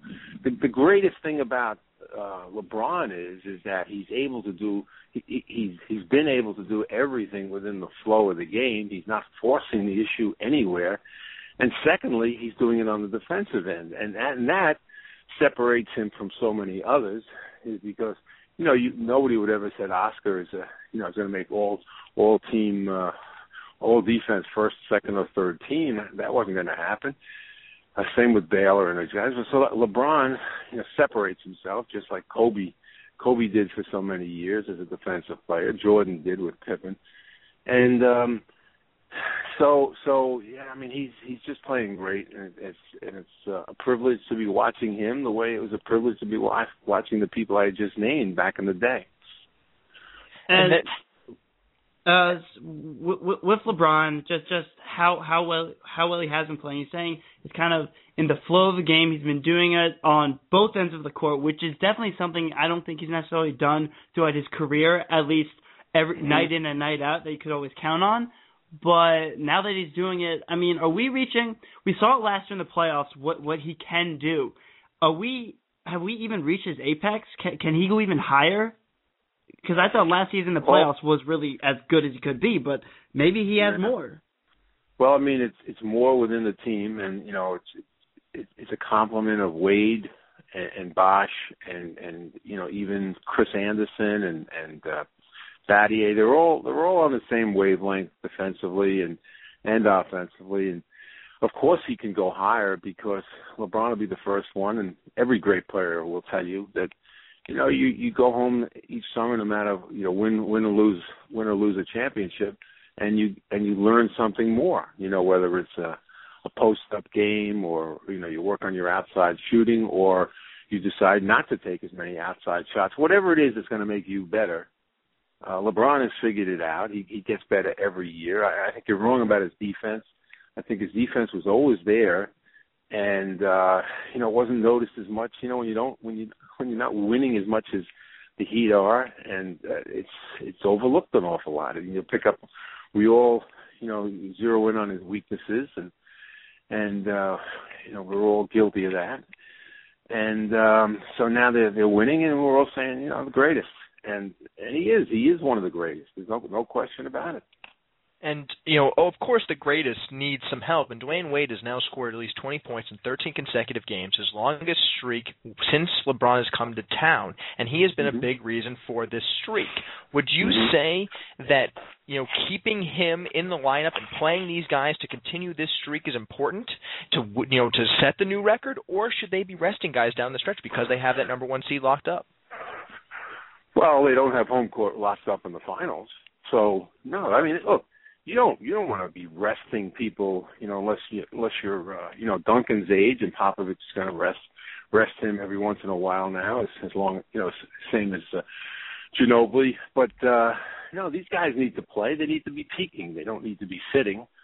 And you don't worry about you know getting hurt. I'm not saying overplay them, and I'm sure they're not playing for the record, but they're playing to win because of the home court. It is it is meaningful in the finals.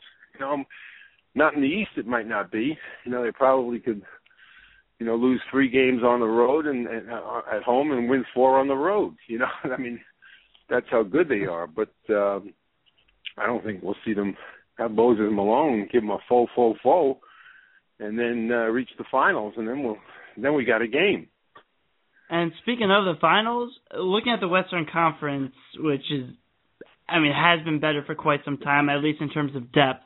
Um, wh- what teams there? I mean, Oklahoma City, we know what they can do. They're in the finals last year. San Antonio, I, uh, I, I think that they're right there with OKC and Miami. Is there anyone else in the West that could challenge the Heat in the finals? Well, I mean, can they get to the finals? That's that's what you're asking. So, I think any team that reaches the finals from the West can can give can give the Heat a game because that means they've they've gone through some much stiffer competition than than the Heat is going to have to go through. And uh, you're talking maybe four or five teams if you want to throw in the Lakers. You know, healthy. You know, with with or without Gasol, they're, they're still going to be uh, formidable. And uh, you know, maybe maybe not again. You know, maybe it's all about matchups. It's all about being healthy and it's all about peaking. So Oklahoma City not a good matchup for the Lakers last year. Probably wouldn't be this year either. Um, but you know, you said yeah they were in the finals last year, but they were in the finals with Harden, and Harden had had a lot to do with them getting there, even though he didn't do much once they got there. Um, you know, he's just they're to miss him. I don't care what anybody says. You know, they can talk about you know who they got and. uh and uh what they're capable of doing, yeah, but they're not capable of doing what Harden's doing. And um so they better reach the finals, otherwise it was a terrible deal. And Right? I mean, you you have to think so because if you make a trade and you go backwards, obviously that's that's not the point. Uh, the season And not only LeBron- backwards, if they don't reach it this year, what makes them think they're going to do it the year after or the year after that? They just gave away, you know, one of the top play gave away, I say, one of the top players in the league. How do they how do they get that back? is you know, it, is before they were getting it not Let replacing finish- him. Let me just finish. Okay. Before they were getting it because they were finishing bad and you know terrible in the uh, in the standings, and they were able to get top picks in Westbrook and and Harden. Even though I wouldn't have picked either one of those guys, they kind of shocked me. But you know, they they made great picks, and now you know they they're not going to be in that position. So if they don't reach that finals, you know, the owner, the general manager, they made a terrible deal. I say they made it anyway. So, l- looking at obviously with with the loss of James Harden, the production it's it's really hard to replace. Not just that, I think obviously you look at the chemistry too, but I don't know. Maybe they weren't exactly trying to replace his production as, as much as, and I really didn't agree with the trade because I think they could afford him. But looking at their best player, and Kevin Durant, is it something where he still has more levels to go? It, it could be something where he has just bad timing, getting into the league right now in, in the middle of what LeBron is doing. But he could be the first player, I believe, to lead the NBA in scoring uh, while putting up, well, while shooting 50% from the field, 40% from three, and 90% from the line. That season right now is getting overshadowed, I think. You know what? All, all you you mentioned the statistics to me. They're meaningless unless they get into the finals. I mean, what does it mean? Nothing. Who cares if he's overlooked? You know, it's it, it, it, all all it matters is are they going to get in there? And you say, could they have afforded him? They, they absolutely could have afforded him this year. Harden. There was no luxury tax problem this year with Harden. The problem was after this year. So if they had if they had invested the money, taken the shot with Harden, then decided after during the summer, okay, do we want to trade Harden? Well, maybe we don't want to trade Harden. Maybe we want to trade Westbrook. Maybe maybe we want to to amnesty Perkins. You know, there were there were ways to do it, and and you know, it just creeps me out that uh, we're talking about billionaires being able to afford a luxury tax one way or the other. They're billionaires. I I agree. You know, I mean, you for these guys to be crying about luxury luxury taxes and stuff like that. Where's George Steinbrenner? Oh, let me talk to him. I want I want him to say something about this. You want to win, or don't you want to win? And uh, you know, I, I brought this up on another program. You know, for years I worked for Rupert Murdoch, New York Post. Okay, owns the New York Post. The Post hasn't made money since I was like in high school and that's that's going back a decade or two. And and so why does Rupert Murdoch keep them? Because keep the post because he loves having a voice in New York. He loves having the newspaper. And guess what? He makes it up in in probably you know six hundred thousand other different ways in his in his business. You know, and and that he doesn't care about losing. He writes it off, just like these guys write off. So the, the luxury tax costs them. Yeah, they write it off, and then they write it off against owning a team. They write it off their other businesses, and it's a joke. I don't. I didn't want to hear about billionaires complaining about luxury tax. Go uh, go into another. Get out of the league then. Very, very well said. Uh, everyone's playing on the same field with with the same amount of the salary cap, and uh, everyone's working within the same rules. Um, I do want to talk to you about your hometown Knicks a little bit.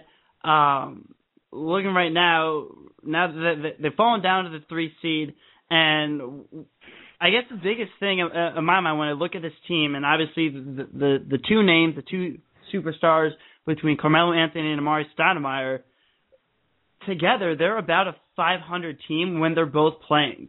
Can it work? Will, will it work in the playoffs? Is there any way it can possibly work with Stoudemire and, and Melo on the floor at the same time? Well, first, first of all, I mean, I'm sure you're following it. Stoudemire's not even around anymore. He's gone. He's he's he's out for six to eight weeks. So so what's he going to do? You know, why are we even talking about it? I, I, I, even... I guess I just mean I guess I just mean long long term. Well, long term, long term, he might not. You know, this guy's had more trouble with his knees um, than than than anyone I know. That uh, you, that's why his knees are uninsurable. They don't have they don't have insurance against his knees. They go down. The, the Knicks are liable for 45 more million after this year. You know, look it up how many times when they when they signed him that I said this is a, a terrible move to bring in a guy for 100 million dollars. Uh, his own team, his own team's doctors, the Suns, said they wouldn't give him more than three years. He's in his third year now. You know, he's hardly played this year. He didn't play. He didn't play a lot of games last year. He's on the way out. So there's no reason to even talk about compatibility. They, they seem to be much more compatible together when they're both not playing. The team seems to be doing better. Not today, not on this road trip, but you know, it, it's a bad joke. But but it's it's uh you know, there really is no reason to talk about the Knicks right now. They Melo's got big knee problems. You know, Chandler's hurting. You know, whatever. His might not be serious, but Melo Melo's appear to be serious. When you start draining knees of fluids, you have a problem, and you you have a recurring problem.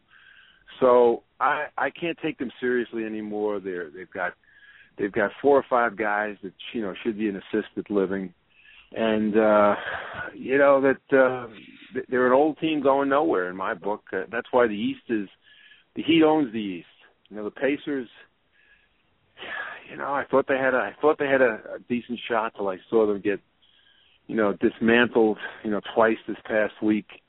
And when philly does it to you you really you really got to start wondering. And um so you know again eastern conference belongs to miami. And um you know, we'll we'll we'll all tune in on the West. Well, would you say that the Celtics have any shot, or any team has any shot in the East? Then, you know, if the Not- Pacers obviously none, no, nothing for any team in the East. Then, Not not to beat the Heat. No, I don't. I mean, unless unless you know you, you, they have a bad injury to one of those three guys. You know, we saw when Bosh was out last year.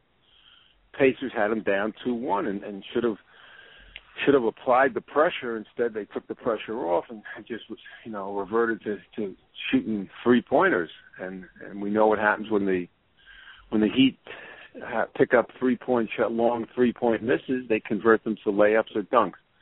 So um no, I I don't see I don't see uh, the Celtics having a chance. I don't see any team having a chance. Looks like it's all Heat in the East and the West. A couple teams with a possibility. We're getting down to the playoffs, about 15, 17 games left. Uh, been talking to Peter Vecsey, longtime columnist at the New York Post, also the a winner of uh, the Curt Gowdy Award, the Media Award, Basketball Hall of Fame. Uh, it's, it's been a pleasure talking to you, Mr. Vecsey. Really appreciate your time today. Sure. Okay. And uh looking forward though, it, right now, if you had to pick a winner, uh looking into the playoffs, do you say it's the Heat winning again and LeBron getting his second title? yeah, I do. Yeah. All right, you heard it here on CLNS Radio. Again, Peter, thank you so much for joining us. Always appreciate your time. Uh, have a All great rest of your St. Patrick's Day. All right. Thanks for having me on. Take care. thank you very much. That was the always well stated, opinionated Mr. Wow. Peter Vecsey. Some very good stuff. I I, I like awesome. how uh, upfront he was. I mean, I I honestly didn't realize that Amar'e ju- just went down again. Uh, but that's definitely a storyline. I think Oh, you- that oh, you didn't- you didn't know that? Um, I, I I guess I haven't been checking all the box scores. I really only look at what Carmelo does because he's on my fantasy team.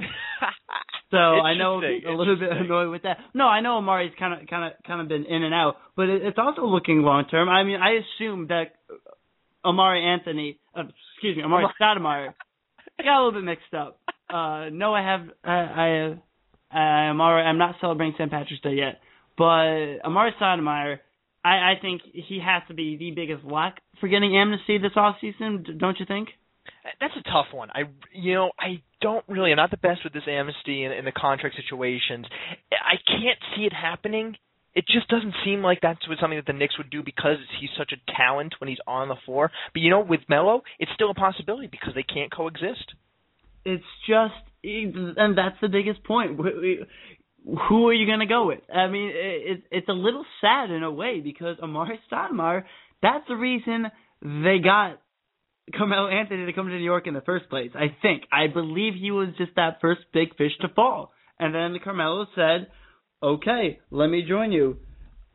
And he brought they they both basically brought excitement and basketball back to Madison Square Garden. It still really hasn't amounted to much, especially in the playoffs.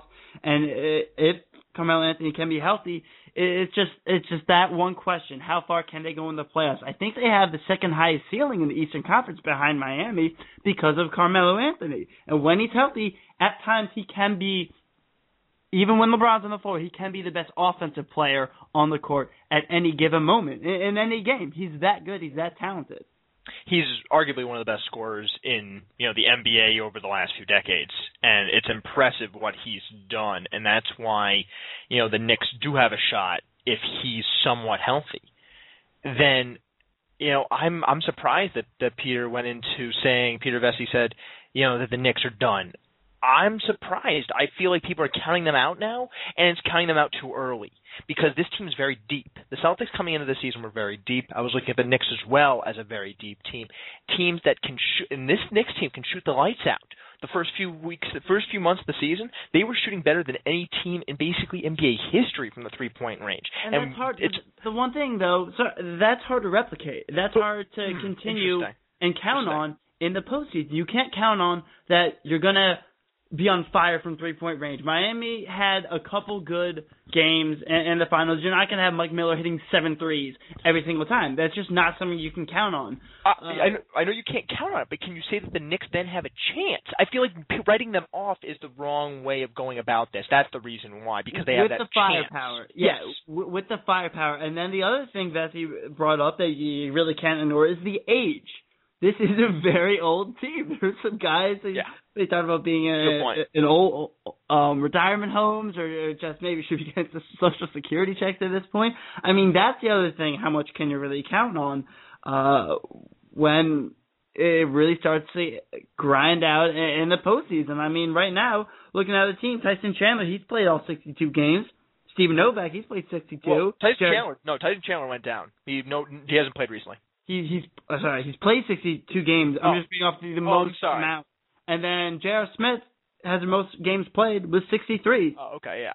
So, and yeah, he can light it up with the best of them. But if Carmelo Anthony's not healthy, there's just no way. I mean, right now, 27 and a half a game, second in the NBA, but he's only played 52 games. It, it's his health, and that's that's the key. That's the key for any team going forward. One thing I did want to bring up, and I talked a little bit about them. I didn't get a chance to ask Beth yet. Uh, kind of got back to the Eastern Conference, but I want to go back to the West a little bit, and I want to hear what you have to think about this team. I already talked about their point guard and the Denver Nuggets with Ty Lawson, but this is a team that would go against playoff wisdom, conventional playoff wisdom, and that you know you kind of have to have a think you got got to have a guy who can take over a game completely. This is just a crazy deep team. It's a team that can score a ton of points. Right now, they're putting up 105.8 a game, but just some big numbers. They're second in the league in rebounds per game of 45, third in assists at 24.4, and Lawson's only at seven assists a game. So everyone's getting in the action.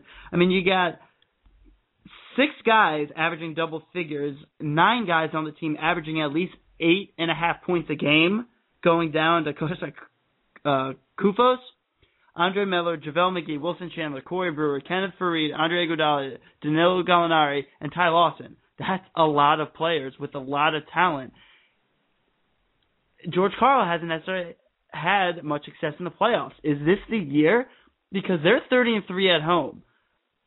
You can almost count on them winning their playoff games at home. All they would need to do theoretically is steal one on the road. Well, let's let's take a step back. Actually, let's dig into the numbers now that I'm thinking about it. Let's see their free throw percentage, second worst in the league. That might lose a game at home. I'm worried that against an upper echelon team in the you know in the league, and they might have to face Memphis or the Clippers. They're not going to be able to get an easy team like Golden State or Houston or even the Lakers in the first round. They're going to have to have a tough team, and when you make those small mistakes, that's what's going to hurt them at home. And I'm just not sure they're going to be able to take all three games at home. And you know they may even get to home court because they're right on the edge of that four seed.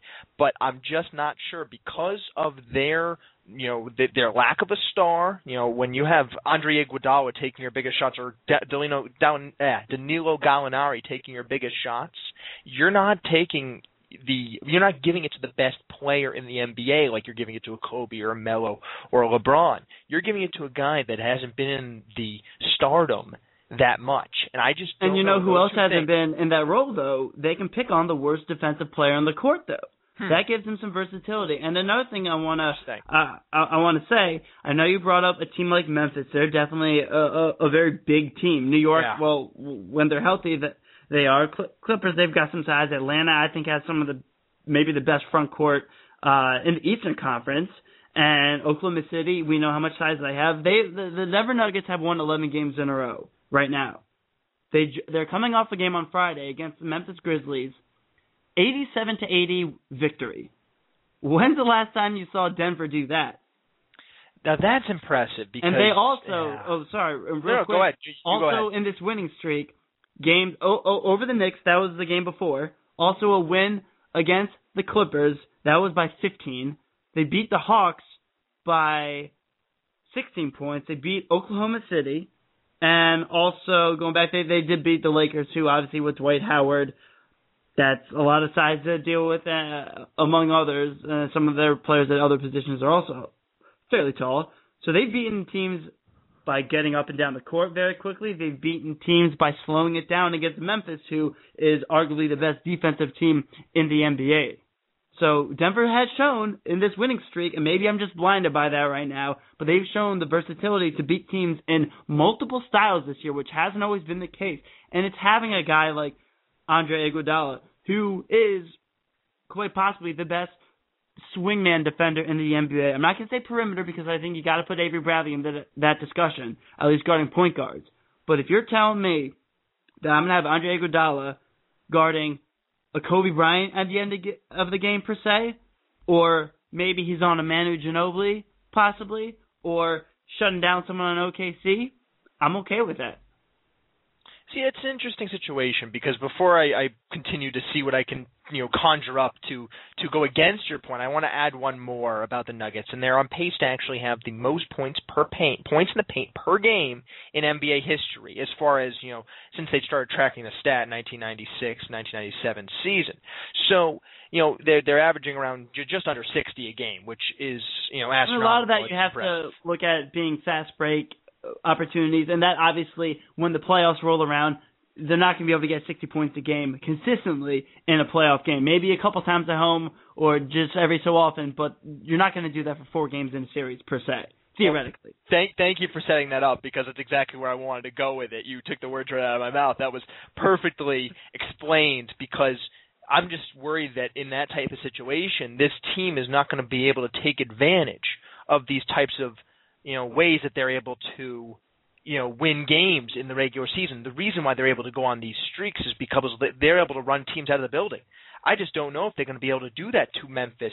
Um, you know, it's it's unfortunate that they do so well in the in the regular season. It's a situation that I think of with the Chicago Bulls.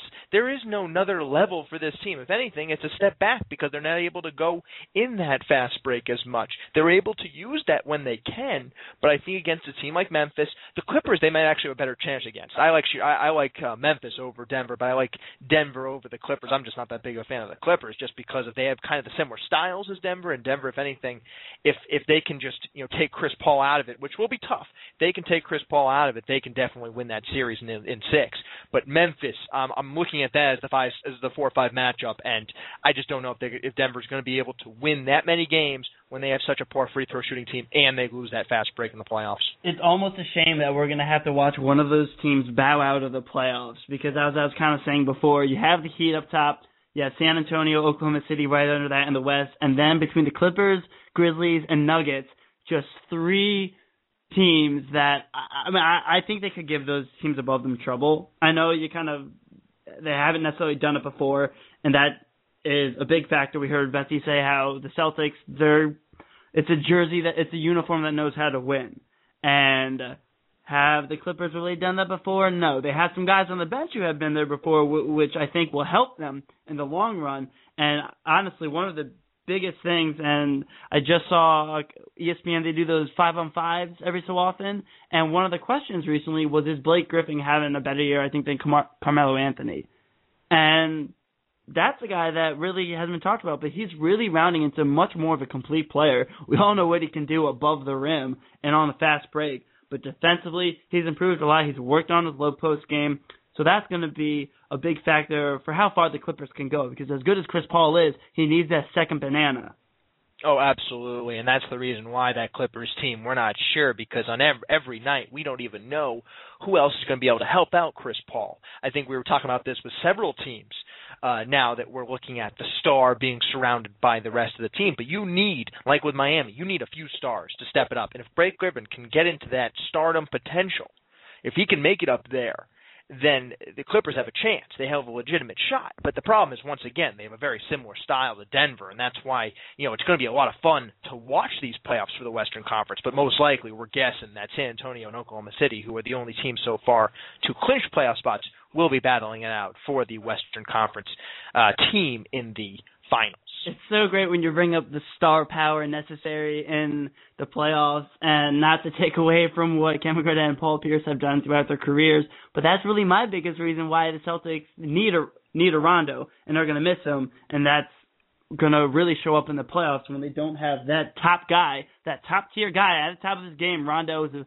can be the best point guard in the NBA. He's right up there with Chris Paul in just his all around game and that's the reason why I think the Celtics are missing him. But they've been playing very well. They have a game tomorrow night against the Miami Heat, and after that game, you don't want to miss the CLNS Radio post game show. That will be a good one. I'm writing the recap for that, so if you can't catch a show, can't catch a game, want to read up a little bit about it, I'll be typing away furiously throughout the game. Just have about a minute left in the show. Thank you so much to all our guests today. Bob Licht, former voice of the New Orleans Hornets. Great to talk to him about some Hornets, a little bit of Terps in there with Vasquez. I can't believe he said Vasquez would be a lottery pick. I mean, it's kind of easy to see when he's third in the NBA in assists. Yeah. But if you want to follow him, that's at Horton Homers. And if you also are interested, Peter Vecsey, again, he's a longtime columnist for the New York Post. Great NBA basketball mind, and used and also was on NBC when they carried the NBA. Follow him at Peter Vecsey one. But we're running out of time. It's been a great show. You can follow us at the Celtics Beat. It's at Celtics underscore Beat. You can follow myself at Daniel underscore Baker nine on Twitter. You can follow Stats Adam, my co-host for the night, at Stats Adam. It's been a wonderful show. Thank you so much to all our listeners. Sorry we couldn't get the calls today. We'll take some more in the future. For everybody at CLNS Radio, my name is Daniel Baker. We are out.